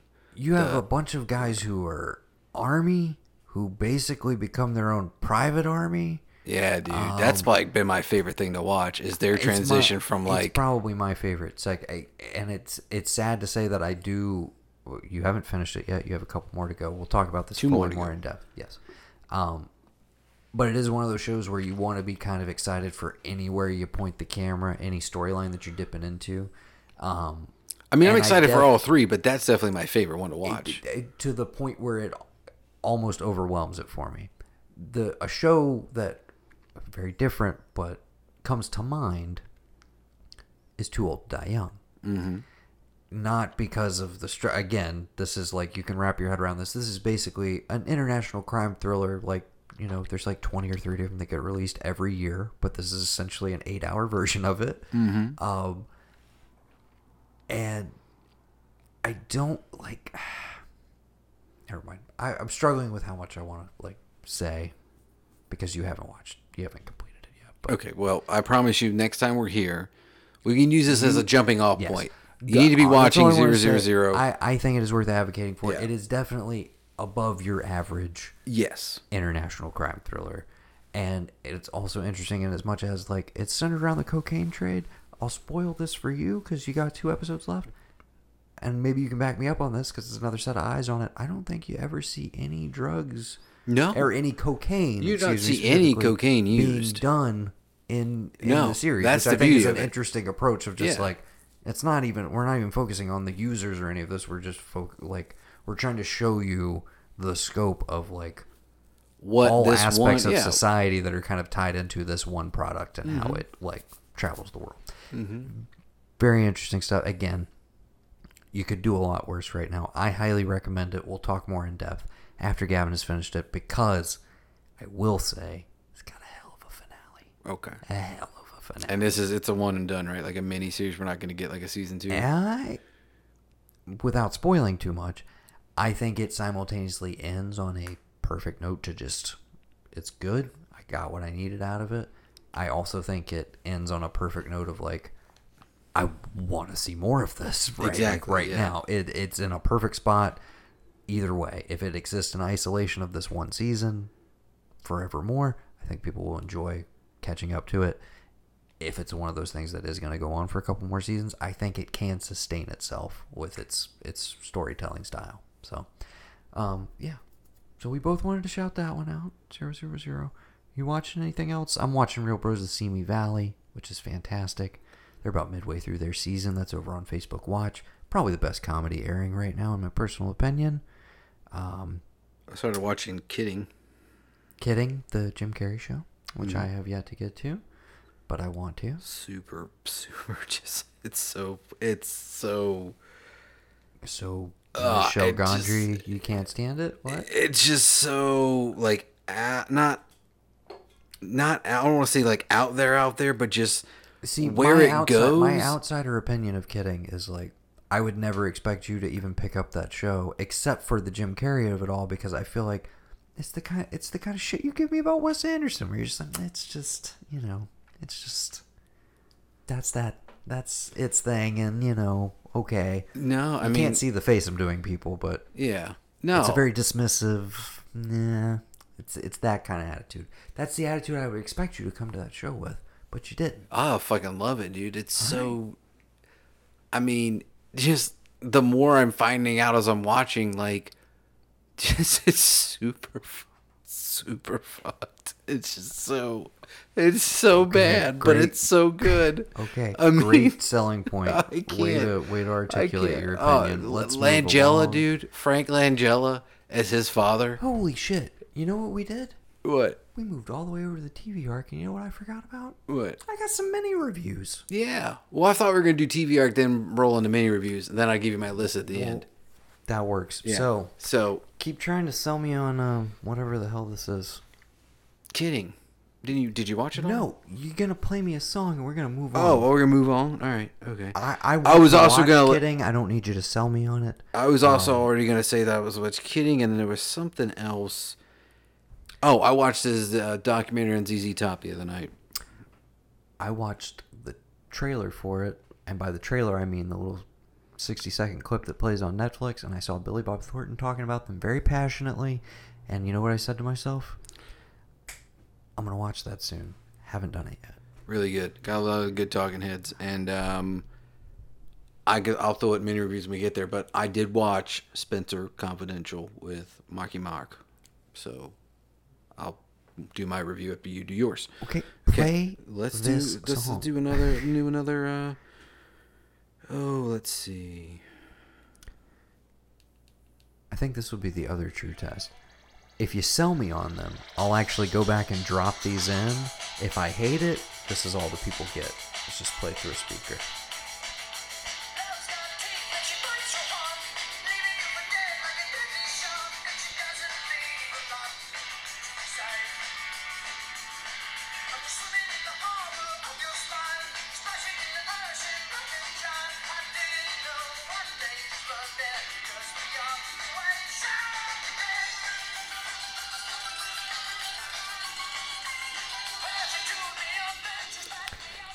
Okay, I'm I'm teetering back towards interested, but I I'm just being completely honest with you. Because of the way the first one went, I'm not completely sold. So I'm assuming that maybe you've saved The the, best for last. Oh, of course. And I'm gonna let I'm gonna let you do three, but This, I mean, the, the, that's why I did it this way because like there's a ton to go from, but I want to play you the best one as the last one just to sell you to see if you would actually like. I mean, you don't even have to put the other ones in here. You just put the best for last one I put on there. You just drop we'll the names. see how it goes. Okay, all right. But Let's- for now, mini reviews. I got some mini reviews Hit for me. you. I've I've been sitting on my couch a little bit, and I actually I did go out to a theater. Probably, you know, some people are like, "What are you doing, man? What are you doing?" But I did. You are putting your life in your own hands for the people, for the viewers, for the listeners. We gotta, appreciate Gotta you. be honest with you. You know how many people were in that theater, other than myself and Mr. Brendan Riley? What? Two. So your exposure rate was low. That's good. and we sat far apart almost they literally they were the only other reserved seats when i got tickets Mm-hmm. and they literally looked like they chose to pick the farthest seat away humanly possible from where anybody else would sit they were up in the top right hand corner you know the extra seats that sit over the like Oh yeah, like little the exit yeah. area yeah that's where they were okay said movie is the way back starring one mr ben affleck Perhaps Okay. you've heard about it. Perhaps you've seen any of the numerous uh, press tour outings. His rehabilitation, re, rehabilitation. Is that? Am I saying that correctly? Rehabilitation. Say it. Rehabilitation. Okay. Tour, if you will. You know nothing about this. The way back. We host a movie podcast. All I ask you to do, take a look at what's coming out every once in a while. Okay. Watch the some trailers. back. What's it about? Um, it is about a uh, former high school star basketball player who's fallen on hard times. Did working he like? construction, and he's a he's an alcoholic. Okay, was this in Charlestown, what's that? or is it in Southie, or I is think it? it's in- West Coast. I don't even know if they're ever specific about it, but I think it's just. Anyways, Is it It's- Wicked Smart? It's Catholic high school basketball. He does not have a Boston accent. Oh, so he doesn't. He doesn't Kevin Costner in the movie. I He's it. not leaning on the the accent. No. Okay. Okay. But basically, he's an alcoholic, and he gets offered a job to come in and coach the failing basketball team at the school that he used to play for, where he was a star, and come back and coach the kids. It's Okay. a tale as old as time, you know. It is what it is. Uh huh. It's a little paint by numbers, Mm-hmm. but it's effective. And for me, it I, I'm always rooting for the dude. I know that's maybe a controversial opinion, especially in the last like few months. Some people are just like, dude, I'm kind of over him, like trying to win everybody back over, and like See, he I felt like that's on what- Jennifer Garner. I don't care. Fuck this guy. I'm out. See, I And felt like that's what that Casey Affleck movie was all about. Which one? The one where it's like there's no other women on the planet left, and him and his daughter trying to like survive in a post-apocalyptic thing. I feel like that was like an apology. I'm sorry. And I feel like that's be also why you didn't see any marketing around that Yeah, movie exactly. whatsoever. But I know the one you're talking yeah. about. I just feel like he's trying to apologize and get back in people's good graces for all the bullshit. It it did have that vibe to it from Yeah. the trailer. I didn't know uh, people were mad at Ben Affleck, so I didn't know what the deal was. I thought he, I thought we all liked him. No, I mean no. He's been a controversial figure since the J Lo days. You know this. There's always people that hate him. I can see through him though. Da- Damon is like the the favored son, if you will. Of Between course. The two. Okay, well, we can at least agree on that. But Yeah. you and I have always enjoyed him. Yeah. I'm always rooting for Affleck, but yeah, in general and in pop, because you you don't think of that because you remember there was the resurgence. Yeah. You had he, he just directed Gone Baby Gone. He did Yeah. The Town. He won an Oscar for Argo. Like all of that stuff happened, and then he became Batman, and then people started jabbing and prodding at him. He had some substance abuse issues. Goes into AA a couple different times, I believe. Um, very public divorce. Um, still tabloid fodder all over the place. He's just well, that tattoo doesn't do anything for you. That's really the only thing I can say. I'm like, come on, man. back tats, back tats anyways, oh, and I forgot to mention in the midst of that, Gone Girl, which is like basically the other big metatextual movie that's essentially like it's a yeah he's technically playing a character and it's the adaptation of a novel, but like it's clearly about Ben Affleck the man, like or at least that's what oh. Fincher's like trying to. I gotcha. it. But anyways, so it's kind of run in the mill. It's what you expect from it. It satisfies all of like the beats you need to hit in that type of movie. It has some mild subversions of it. I wanted to I want it to be a little more subversive. Okay. Okay. It's Gavin O'Connor. Um, he did Warrior, Yeah. which I haven't would seen all the way through. Warrior's a good movie. I mean, dude, you gotta get to the end. The fucking. I know. I keep trying to get there, and I know it's good, and I just I can't finish. I it. would maybe say that this does not quite stack up to that in terms of the emotional punch for me Yeah. personally, but I thought he was in, like rock solid in it. I won't say the best he's been in years or anything like that because I always think that he's good. I don't like. Yeah. I I'm not one of those people who's like, oh, he was terrible in that. I just I, he, I like him. I wouldn't say he's like my favorite actor or one of my 20 favorite actors, but I like him and I'm always rooting for him. Most of it's tied to the, the Kevin Smith movies, dude, where I still feel like he's incredible. Like Dogma is a, is an incredible performance, but nobody talks about it in the canon of like his great movies, and it is. You can't have a good one that early out, though. That's the thing. I see. That's not. I mean, he's the early. Bond It's Phantoms, not- and no one talks about that either. Have you seen Jay and Silent Bob reboot? No, I need to. I we'll hear talk it's about good. it afterwards. Anyways, the way back. If you're in the mood for like just a solid sports movie that at the end of the day is not that focused on The sports? basketball, like Kind of like Finding Forrester. for sure. Okay. About honestly, the amount of screen time probably equivalent. Okay. The, the on court, off the court stuff for sure. Um, solid movie. That's what I'll say. It's a good movie. It's not a great movie. It's not gonna light the world on fire, but you know, I would say go check it out. Obviously, nobody's going to the theaters. There was nobody in the theater. It didn't do well the weekend it came out, possibly due to coronavirus, possibly due to ill will towards his whole like. I mean, he has been all over the place in terms of the interview circuit, openly talking about his struggles with alcoholism, how it relates to the movie, and selling hard for the movie. Um, and maybe part of that's because it is an R-rated version of this story. The other movie that has a bit in common with, which I find far superior, it's one of my favorite movies ever, is Half Nelson. Okay. That's the tonally what I would more equate it to, even though Half Nelson is way more like this movie's grounded but still falls into again tropes of the genre. Half Nelson is just like one of the most humanistic, realistic movies I've ever fucking seen. I adore that movie. Anyways, okay, that was the way back. So I would give it a mild. I'm not stealing the thumbs up. I'm not gonna do that. I I recommend it. I thought it was solid. Okay. Okay. I also saw a movie called Deerskin. Do you know anything about Deerskin? I uh I don't know. Okay, Deerskin is the latest from Mr. Quentin Dupieux, uh, the director of one movie that you may have seen called Rubber.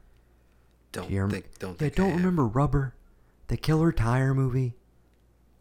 I never made you watch Rubber. No, I don't think so. Okay, well, this is gonna be a really hard conversation to have then, because you need you need to see him. He's an absurdist. Um, he's a surrealist. He's the French Lynch, if you will. The French Lynch. French okay. Lynch. Um, but way more with a far more comedic, outwardly comedic bent to him. Um, but yeah, he made the movie Rubber, Wrong, Wrong Cops, uh, Reality. These are none of these are ringing a bell for you. Deerskin is his latest. Uh, stars one Mister Juan Dujardin, Dujardin, the the best actor winner for for the artist. You know what I'm talking about. Oh, that guy. Jean Dujardin. Yeah, yeah, yeah. I'm not good with Jean Dujardin. Jean Dujardin. Yeah. Yes. Uh, he is the lead. I'm just. I'm gonna give you just the log line. Let's see what they got here. A man's obsession with his designer deerskin jacket causes him to blow his life savings and turn to crime. That's not how I would describe this movie. Not a good description written by Anonymous on IMDb. Um, it's, it's basically a dude's going through a midlife crisis. He finds this deerskin jacket, and he's got to have it. He loves it, and um, so he's in the French countryside, and he, in purchasing this deerskin jacket, he also gets a video camera. So he starts filming some stuff, and things escalate from there. That's all I'm going to say about it. It's an hour and 17 minutes. It is very short. It is very bad shit. I saw this in a theater with two other people, and it was a pretty wild experience. Except it was in a theater with a, two people who laughed at everything like it was the funniest goddamn thing they'd ever seen. And I wanted to be like, guys, it's funny, but it's not Laugh that out loud. kind of Fun. funny. I'm like, you guys are almost killing the experience more. And of course, it's subtitled. It's in French, so it's a lot of just you know. I'm talking like Max Cady, fucking Cape Fear type laughter. Oh my like, God. guys, chill the fuck out. But I enjoyed it. It was crazy. Probably my favorite thing he's done since Rubber. I would say start with Rubber. If you don't go for it, you're not gonna like suddenly click in with his vibe. I think you would enjoy him. You'd get a kick out of Rubber at the very least. Watch that one for me, and then maybe we can talk about Deerskin down the road. Okay. But for for anybody out there just looking for just you just like your shit a little weird, a little twisted, a little funky, go watch the trailer. Trailer's a perfect tonal indication of the movie, and uh, yeah, I I recommend this one as well. It's called Deerskin, directed by Mr. Quentin Dupieux, and it's probably playing in a theater near you if you have a cool indie theater. Should be playing for the next week or so. Okay, I got one final one for you. Okay. I'm wondering if maybe you saw this. I don't know. On paper, this movie sounds like our dream movie. Okay? Take just listen. A group of war veterans must defend their local No, th- th- can we, let's not talk about this because I wanted to watch it. I didn't. Re- did you rent it? I rented it on PlayStation because like- it's tied to my my card. I didn't want to do it on the Prime account. Okay. All right. So no, you can't watch it from the rental that I did All two weeks ago. I that's what I was asking because I saw that. Well, it showed up in Prime that you had watched it. No, I saved it to my watch list to remind myself. Okay, well, whatever you did, I thought you downloaded it through that, and I was gonna yell at you and be like, "You motherfucker!" I would've told told me- you if it was I hope that was you. what I was hoping. Okay, let's. I I want to hear your review, but I also want to talk to you about it because I want to watch that shit. and now that I know uh, you, I was I was secretly hoping Go- that you hadn't heard it. about it because I was going to read you that description and I know like, exactly what it is. "And by Go the way, it. Say what you want to say. I'm just No, gonna no, no, tune no, out for a minute. I would. I won't say anything. I was just I was going to Read the sell it to you description. by You giving. sold it oh to my me. God. Okay, a group of war veterans must defend their local VFW post and an innocent teen against a deranged drug dealer and his relentless army of punk mutants. Okay? It's like Hobo with a Shotgun meets point- Green Room. The whole point is starring as said VFW members. I'm gonna I'm gonna go. Ah, what order do we want to do this? George Wendt, Norm from Cheers. Yes. He's in here. Bill Sadler, Oh yeah. Fred Williamson, Fuck. and his son. What? Yeah, The Hammer. Didn't they used to call him the Hammer? I believe so. Yeah. Mr. Cobra Kai himself. Oh, dude. Martin Kove. Uh, that's that. That sold it for me when I saw that in the trailer. But then, then you got you got some cherries on top. You got a little DPK action in here. A little David Patrick Kelly, who's literally basically playing. I will spoil this for you.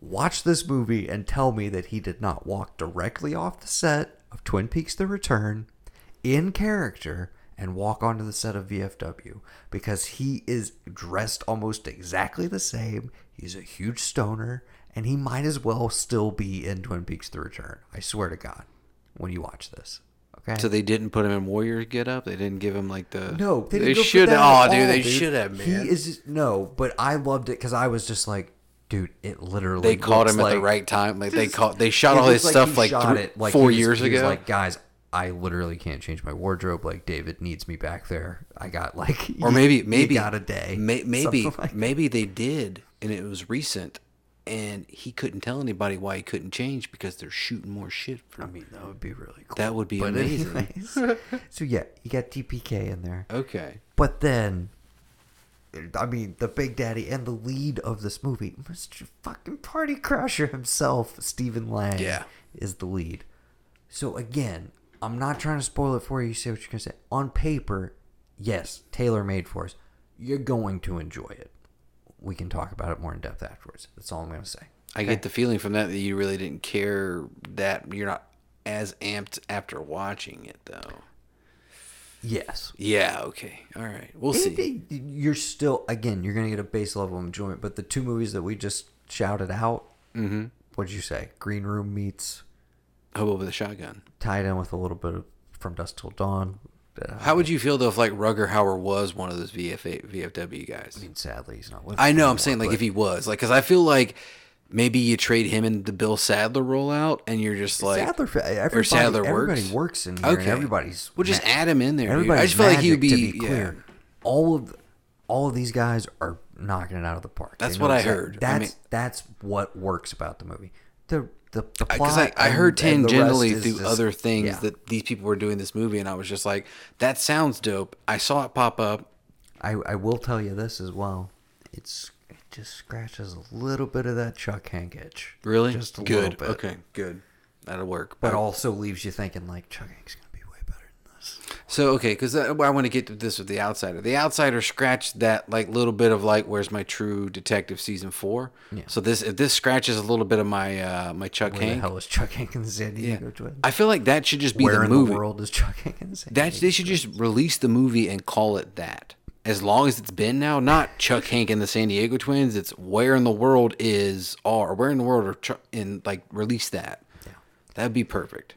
dude to the point where like you remember in the teaser uh, the movie takes place on flat earth Yeah. i feel like them doing that was even prior to the whole flat earthers like movement that happened a couple of years ago Like someone saw You know it and mean? started the movement from that. it honestly i'm like i think it predates the whole flat earther conspiracy at least being like a huge thing and it's just so random and weird to me but anyways we're always waiting for it check out vfw You- we'll talk you know about it really pissed me off? what's that So apparently now I guess Walmart sells these old school arcade things. I walked by one the other day in a Walmart and somebody had put together the Ninja Turtles one. Like the old school like Konami Ninja Turtles, Turtles in Time deal. Uh-huh. And there was a guy playing it and for some reason like the side scrolling part of it made me think like fucking Chuck Hank and the San Diego Twins.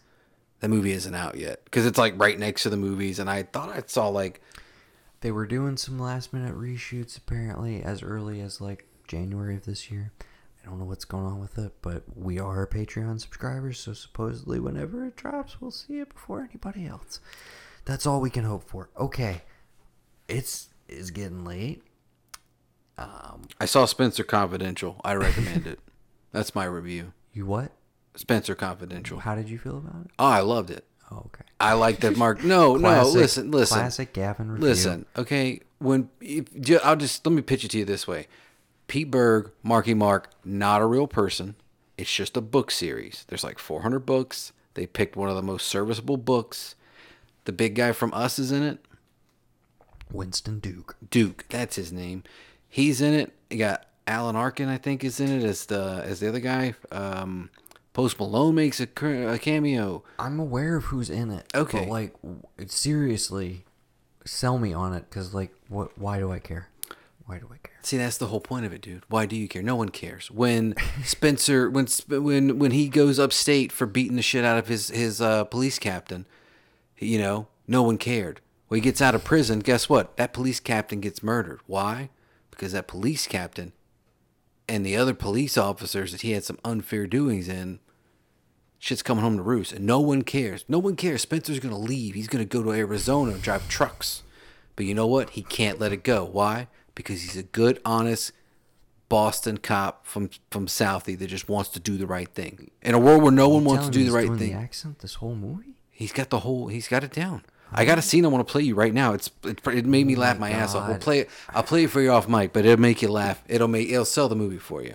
Okay. I love it. so He gets beat up a lot, dude. If if anything, you like watching Marky Mark take a punch or two, watch it for that. But it's we really have good.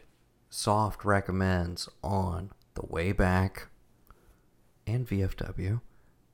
I have a hard recommend on Deerskin Uh huh. for the initiated. But again, if you're not aware of Mr. QD, don't don't dive into this one Don't first. fucking talk to me like Bane over here, initiated. Um, and then I guess hard recommend for Spencer Confidential on Netflix from Gavin. Uh, Dude, it's number two in the nation gonna- today. I'm gonna watch it. Okay, I just good. haven't gotten to it It's yet. There's worth- been uh, a lot of other things. I'm sure, but this is just a nice treat that just showed up. So why not? No, I'm I'm gonna throw it on. Yeah, It'll probably be my Sunday. yeah. that'll be part of my Sunday. You'll enjoy it. I promise. Okay. Um. Alright, right. Are we do- are we done with with the mini reviews? Yeah, yeah. I'm gonna play you the last one. It's gonna get you on board with this band, and then I'm gonna run through my top twenty real quick. Yeah, you're gonna do it real quick. You ready? Here we go. real quick, like.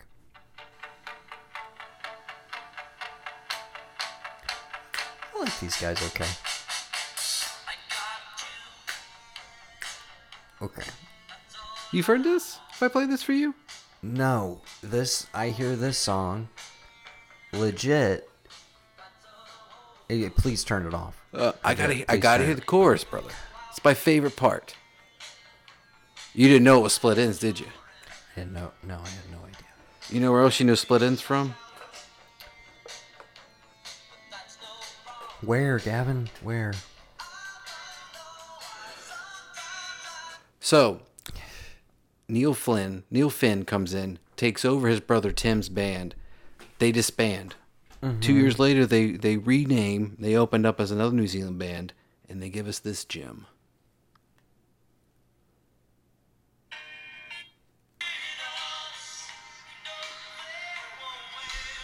Okay. Oh, okay. Yeah, so you get so basically Split Enz, the last the 80s output of Split Enz from New Zealand is Neil Finn's band before he founded Crowded House and then he went out on his own. I Got You plays all used to play all the time on my radio. I downloaded it. It was not available for the I used to have it on my Apple iTunes and it was literally dude, it was not available on that spotify anything for like six months it was like this weird dispute i think with like new zealand over being able to own it for a copyright deal but it just became available again on apple music i've been saving that for what i've been listening to for like six months. And i finally i was just like you know what? I'm gonna try and sell them on that. Their back catalog it's a really progressive stuff a lot like maybe like early genesis. But when you get into the 80s stuff it's not so much experimental. It's more new wave prog. It's really neat some neat stuff in there. I think you would enjoy if you're on a like a new wave kick and you want to go back and you want something that's not like down the traditional route that's you always hear from. But Split Enz, Okay. the song is "I Got You." The the last one you played me. I got you. Yeah, that's the one. Okay. that's the hit. Well, um, I got I gotta be. I it may just be a radio thing. I hear that song seriously, like five or six times a week. I've never heard it on the fucking hate that song at this point. And not and again, it's not like oh, I like hated it from the start. I probably enjoyed it at, at Yeah. some point when I was first hearing it, but it's just been beaten into my brain. And yeah, I'm definitely a dummy because I didn't know that that became a crowded house. That's I I got to be honest with you though. I'm not Not sold. not sold. Okay. I don't know if I'll be digging into Neil Finn's That's fine. back catalog anytime soon. But to be fair, you're the crowded house guy, man. I'm more of a talk talk guy. Dude, I'm not a crowded house guy. I'm a fucking talk talk guy. I just thought it was a neat thing. I mean, you do like a crowded house yeah. a little bit. I, I know the feeling Okay, of so- liberation and relief, Noah. It's okay. All right. You can turn right over the TV page. I'm going to talk to you about my top 20 of the, Please- of the last please decade. do. Ready? Here And we go. we can roll- Speedfire. Number 20. Survive. RR7349 is the name of the album. Okay. Okay. Song The A- ATD. okay. All right. Ready? People, there's no way anybody's gonna keep track of this. Now, number 19, M83. The M83. M83. The album's called Junk. Uh, okay. Yeah, like um, go. uh Was it midnight? Surprised you didn't go with the. uh no, Wide Awake and Dreaming's too much, man. You got to listen to Junk. There's a lot more better overall. The, the Wide Awake and We're Dreaming. There's maybe like three or four in a sequence, and you're like, "That's amazing. These guys are dope." Junk, more of a whole. You guys said More it was favorites. You guys said it was your favorite. hundred percent. Yeah. I mean, yeah. of I'm it, not- that's my favorite because it's more of a whole album, more stuff I can get into. okay. Okay. Um, number seven, Grimes, Oblivion. Seventeen. 17, Grimes. Oh, no, sorry, 18. Uh, Jamie XX in color. I mentioned it last time. Okay. It's been on heavy rotation ever since. One of my new favorites of that decade. no but, surpriser. but not- of- not one that I would- Electronic stuff so far. Continue. yeah. Uh, number 17, uh, Grimes, Oblivion. Okay. Mid album, not the not the new one, but midway through. Um, uh, number 16, uh, Danger Days from Chemical Romance. Fabulous, was it the Danger Days, the Fabulous Lives of the True Killjoys? Lives, the Fabulous Killjoy. True Lives of the Fabulous Killjoys. That one, um, because it's the only thing we have from the last decade. Upset. That's very true. We're not talking about them anymore because fuck you. Alright. um, number 15, Daft Punk, RAM, Random Access Memory. Uh, specifically, my favorite off of it is the Giorgio Giovanni, the whole thing about like, uh, take the synthesizer and I'm going to do like that. That's one of my favorites. But that whole album, if you like electronic, that's it. Go for it. Number 14, Blood on the Reed, Mr. Tim Cappello. Okay, All right, ride or man. die for Tim Cappello and fucking jazz, I respect or, uh, not jazz, uh, uh, saxophone sax, man. Respect, respect that sax. shit. Right. Songs from room one, Chris Stapleton is my number thirteen. Okay. All right. Uh, number twelve is Francis and the Light, and it's um, uh, Goodbye Starlight, I think is the name of it. It's the one that's got friends on it. Um, Chance and a lot of people use a lot of samples from this one in their later stuff. Okay. I'm, uh, this is the first one you've hit that I'm completely lost on. Francis and the Light. I don't. I'll play you some after we're done here. All right, uh, number eleven, the I'm, revival. I'm making my my internal list Yeah. slash actually putting this in my Spotify for. Um, And we should we should say we'll make a little we'll make a little Spotify playlist. Yeah, I've got it actually since we're not here, gonna- so that would can- be yeah. very perfect if you just Yeah. you know send that Mhm. to me. I'll put Um, it together for you. Yeah. Uh, number 11, Revivalist Men Among Monsters, specifically uh, when you when you were young.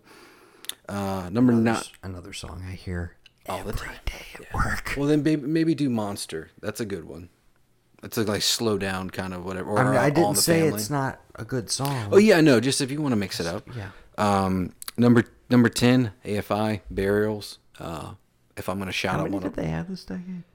Oh man, they had uh, Crash Love. Three or four? Crash Love, Burials, the Blood album, and then the Missing Man EP. They had four which is not bad considering you do have the black audio You're going outlet. with burials, you said? Yeah. Okay. With Burials. Um, and I'm gonna go That's the with tour we saw them on, right? You, I came down Right here. Burials. Yeah, and I got stuck in traffic on the way home. Fucking sucked. All right. Um, number nine. Uh, so- I didn't shit. We're already in the top ten. yeah, Okay, number ten was Burials. I'm gonna go with Anxious off of that one if I had to pick a song. Number nine uh, is Torches by Foster the People, their first album. Um, I don't have to go with Helena Beat. Probably my favorite song off that album. There's a lot of classics on there, but I would you thought I was probably gonna go Pumped Up Kicks, Does but I'm that not. ha- that has Houdini on it, right? and Houdini, yeah. That's- that would be my pick. Yeah, that's a good one. Uh, uh, number three, I cheated. Or sorry, number number three, number eight, I cheated. Um, I I mashed two together because they're both really great, but they're also the only output you get from this band. So my number eight is Mo Mumps, as in Moline and Mumps all together. But number eight is Y, Mo, Lean, and Mumps. So Mo Mumps is what I, I respect the cheat. I had Mohlin on. Um, Mohlin. I've, I've been working on it, man. it. That's why I call Mo figured it Mumps. It's just easier to do it that way. Yeah, Mo um, Mumps. But yes, represent for Y and when the sun sets east. I love it. Continue. Uh, number seven, I would go with uh, the song. I don't know what I would go with this. I like uh, called Ticketron, but uh, RTJ3, number seven. also on my list. Yep. Uh, number six, um, I would go with Unfuckwittable off of Indicud by Kid Cudi. A lot of output. Literally the last like six, I want to just say everything they did last decade, but I'm gonna make I make I made a stand on most of them. Um, Which album has? Um, oh my gosh, I'm just gonna have to look it up. You keep talking. Which one are you looking for? no, no, what are you ahead. thinking of? Keep, talking. Unfuckwittable. Just keep going through your list. You're all good. Number five, Dark All Day from Dark All Day by Excuse Gun- me. Gunship. Passion, Pain, and Demon Slayer. That's the one with Andre on a bunch. Specifically by design, featuring Andre Yeah, Benjamin. that is, yeah, that's the best off that album. that would be my jam Yeah. on that one. So, you, but you're saying Indicud from Yeah. 2013? I just love that you get unfuckwittable. You get all this stuff about how like he's this dope dude, all this kind of shit, but then he peels the veil back a little bit with like Red Eye, with the uh with, with Haim being on most of the song, and like kind of lets them take front seat and just basically tells you like, man, shit gets crazy. You know, I feel like I'm losing my mind. I don't know what the fuck to do. What am I supposed to do? It's like a weird Michael veil. Bolton cameo Yeah. on this album. Fuck yeah, dude. All right, Yeah. Um. I can dig it. So yeah, I. Uh, I um, honestly, I don't think I've ever listened to this one start to finish. it's pretty good. Um. There's like a bunch of Man puts out a lot of music. Wow. yeah. The At uh, least in the last decade. Holy shit. Powers, there's an opener from uh, Adam Sandler. And then the opening of uh, Unfuckwittable is uh, The Good Son, Macaulay Culkin. Yeah, you can fly. Yeah, it's crazy, dude. He uses all this, and that's why he's like one of the only hip hop guys on the list. Is because there's such a a reverence for things I like, but also to speak about things that I don't remember a lot of other people talking about during the decade, which I can appreciate. Um, I think I don't know if you missed it. My number five, Gunship, Dark All Day. Um, I don't think it cracked my top 20. Yeah. But Number four. that album. Number four is a cheat again. The Weeknd. I've said the Weeknd. Kiss the beauty behind the Starboy because literally Kissland, Beauty Behind the Madness, and Starboy are three amazing albums. Nobody listened to Kissland. I'm probably the only person alive that you know that knows what Kissland is. Um, but it's still. It, I put it up there like it's Starboy, Kissland, Beauty Behind the Madness. Like that's how much I love that one compared to the one that broke him out and let him do Starboy. Did you watch him on SNL? I n- haven't yet. I need to. And you still haven't watched Uncut Gems? I, well, I'm gonna watch Again, that not tonight. to overhype him. Yeah. It's not like he's, you know, He's in there for like five minutes, right? yeah, less. Yeah. So yeah, I knew that. Um, number three, "Strange Desires" from Bleachers, their Okay. first album, one of my favorites. Um, specifically, I want to get better. I just it's one of those catchy ones. It's like really deep and meaningful for something, but also I don't know. A lot of bands I feel like in the mid ten, the Have tw- we? what? I can't remember if you and I have ever discussed this, but it came up when Veronica and I were watching High Fidelity because Jack Antonoff is in an episode Oh, playing is? himself Oh, good. as producer Oh. working at Electric Lady Studios, and I just because it so rarely gets to happen, I was like, yeah, I, sh- I, I shook his hand. I've met him before, before, Bull- yeah, What? way b- way before fun was before fun broke Okay, on their second album Yeah. with some nights and the stuff Yeah, the one everyone knows. Yeah, I remember the first album. Yeah. I believe it was Aim Aim McKnight or something. I forget Yeah. the name of the first one ever, but they were touring. They were on tour with Manchester Orchestra. They were in support of Manchester. Okay, Mm-hmm. But And Nathan them- was opening first bill for them. Is this how this happened? No, that that fun tour where All Get Out open was No, no, no. no. Was all get out on this Manchester? no, no, no, no, no. Um, it was fun. Manchester. I forget the who the third band. What this was when I was in Florida, randomly. I can't remember if we drove down there specifically for the show or what it was. I forget exactly what happened. But, anyways, this is like right after that first fun record came out. Mm-hmm. There's still. I mean, he's coming back from the format, which had a huge following, but he's rebuilding his, you know, fan base essentially. This So is a some of those stop on there. his blip on Yeah. his radar. And so they're all just, I mean, because again, the level they were at at that point, they're all just hanging out, you know, around. And so it was literally as simple as like, hey man, enjoyed your set. It was one of those. But it's, yeah, literally like two years later, they were inescapable. And then a few years beyond that, he's like one of the most well known pop producers on the planet. And I was like, the guy was, I mean, for the two seconds I met him, he seemed like a pretty nice dude. He was like, hey, thanks, man. So That's crazy, dude. I didn't know that story. I fucking hate you even more now. There's so many people you've met that I haven't that I'm just really bummed about. But uh, but that's awesome. I'm really jealous. So yeah, shout out to that album that I've actually never listened to, but shout out to Jack Antonoff. Yeah, man. He's. I mean, I anything that guy does, he's he's my dude from now on. I'll just like I remember reading about whenever what's your face couldn't record because of that contract bullshit. He was one of the first people to be like, "Hey, Kesha, come record with me. I'll release the shit for free. I don't care." And I think he did wind up working with her on her most recent album. But he's lyrically and like sonically, music wise, I feel Taylor- like or he's produced like the last two Taylor Swift albums, I believe. He's apparently I just heard this recently because I listened to. I'll plug another podcast right here. Questlove Supreme. Um, great interview show. still nothing out of that cookbook, right? Eh, Not yet, not yet. Gavin got me Questlove's. Is it Questlove or is it the Roots cookbook? It's his Who- cookbook. It's just a Questlove cookbook. celebrity cookbook with Yeah. different recipes inspired by different friends. Um, no, I have not cooked anything out of it yet. But anyways, Questlove Supreme. They had Miss Zoe Kravitz on in support of High Fidelity. Okay. They've been friends for like forever, Oh, I of guess, course. basically.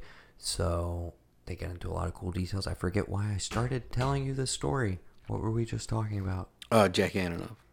Thank you. Excuse Mm-hmm. me. Um, but I will recommend that episode because again, they're talking about high fidelity or whatever. But And he's on the show. great interview. to- yes, I'll have to go check it out now, honestly. And I Questlove is the music producer. He's on one of those that's like I I I don't try and listen Or to or supervisor. I don't try and fo- I mean I follow him on Twitter and stuff like that. I don't try and know what's going on because I just want him to just give me stuff, and I can just mm-hmm. go listen to it because I'm afraid if I keep oh, when's this happening when's that happening I'm just never gonna get anything. So I like to like like Larue. I love all of that. So when you just drop ignored it, and then and it was sudden- there, it's a beautiful little treat for you. Where are we at? My number two. Holy shit! I didn't realize we'd crank through these. Mm-hmm. fast. Yeah, I told you I could. You did it. Has this list Can given you, you finish this episode? Has this list hours? given you a deeper question. understanding of my music, Noah? That's your number two. It is my number two. Well, what's your number one?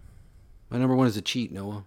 My number one is a every output from the Wisconsin frontman, whatever you want to call it, Bon Iver, Justin Vernon, the trio.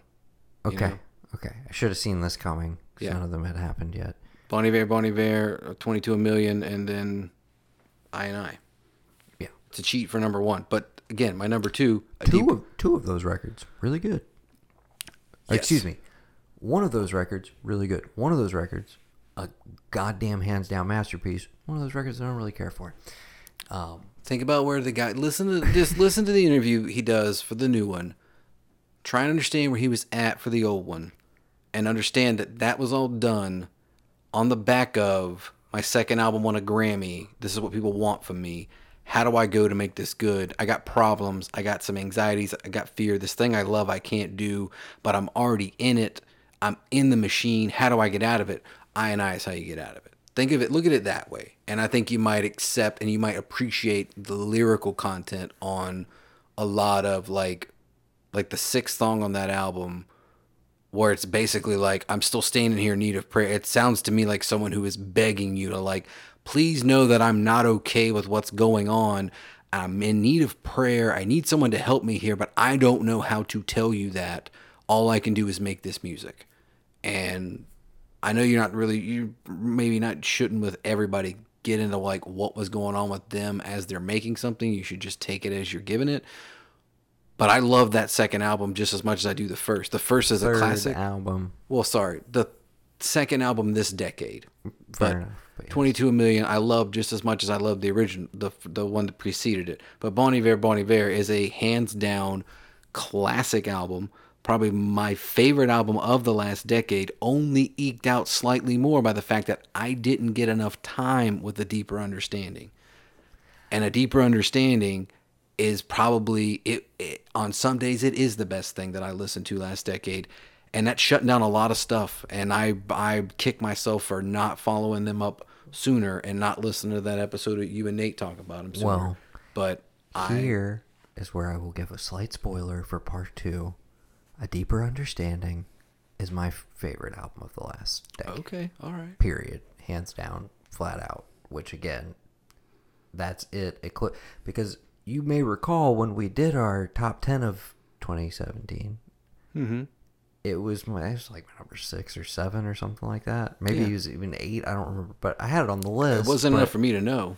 Yeah, It wasn't high enough for me to think, and oh, okay. it has consistently just moved its way up with every re-listen. Um, so I I will spoil that, but what we will do for right now as our sign off is you pick which track we're playing. from a deeper understanding. Yes, even though that's not your number one, but Oh, damn.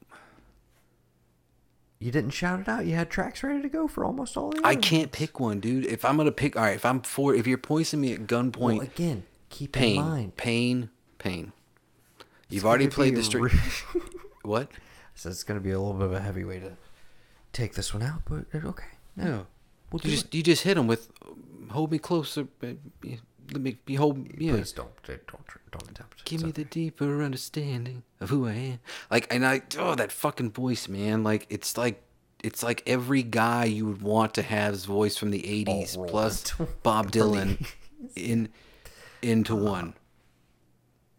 Yeah, okay. We're going with that. I gotta We're going what? Okay. Jesus Christ. You dude. didn't listen to Pete Berg? He tells the story about going over to to see. He was good friends with Jakob Dylan and Bob Dylan's daughter. Apparently, he goes over the house one day, and he can hear people yelling. The door's unlocked. He's kind of knocking like, "Hey, so and so, so and so," and all he says is, "Bob Dylan comes out of this hallway and he yells back in the room, and I ain't buying no more noses." And he walks down the hallway and into another. He just walks completely past Pete Berg like he doesn't exist and into another room because like apparently somebody one of his daughters had a nose job and he wasn't paying for any more nose jobs i just thought you would appreciate that Okay. Here's my suggestion. For you, you said you don't have a podcast. Your podcast should be you telling other people about stuff that you heard On on, podcasts. podcasts. Okay, and you just put you heard all of that.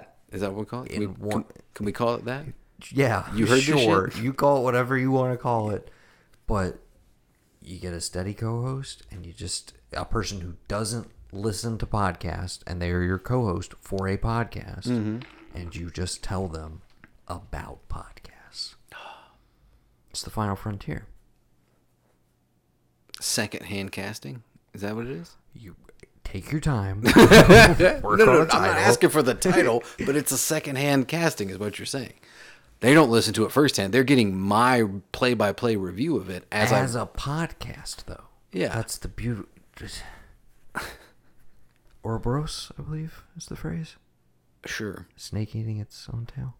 Ouroboros? I only know it because of adaptation starring one Mr. Nicolas Cage. I thought that was a virus from Resident Evil 5, the game, the Ouroboros virus. yeah, did you not catch the snakes in that logo? Like, No, never. Ouroboros is a snake eating its own tail. Yeah, well, we're not far from the three remakes, so that's all that matters. Okay. All right. Until next time, Wash your hands, cover your mouth. All the stuff Gavin said about an hour ago. Yes. By the way. Yeah. Um, it still remains, see, it's still important. We're really delivering on the extended, long form content or yeah. whatever. I definitely need to put in show notes so people can navigate mm-hmm. their way through this one. Okay. Until next time, for the Ark of E podcast, I have been Noah. And I've been Gavin. And we've been the Blanchard Brothers.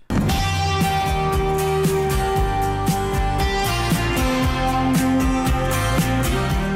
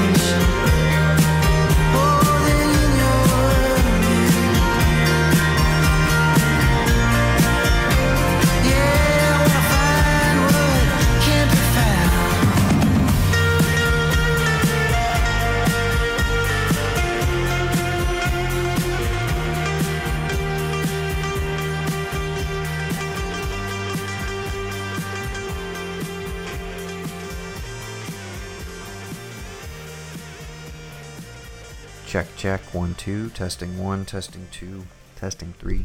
Human Torch. Denied. A bank loan. He was denied a motherfucking bank loan. The arsonist has oddly shaped feet. Barry Shabaka Henley likes baklava and Hennessy. Mare Winningham was in Miracle Mile with Anthony Edwards.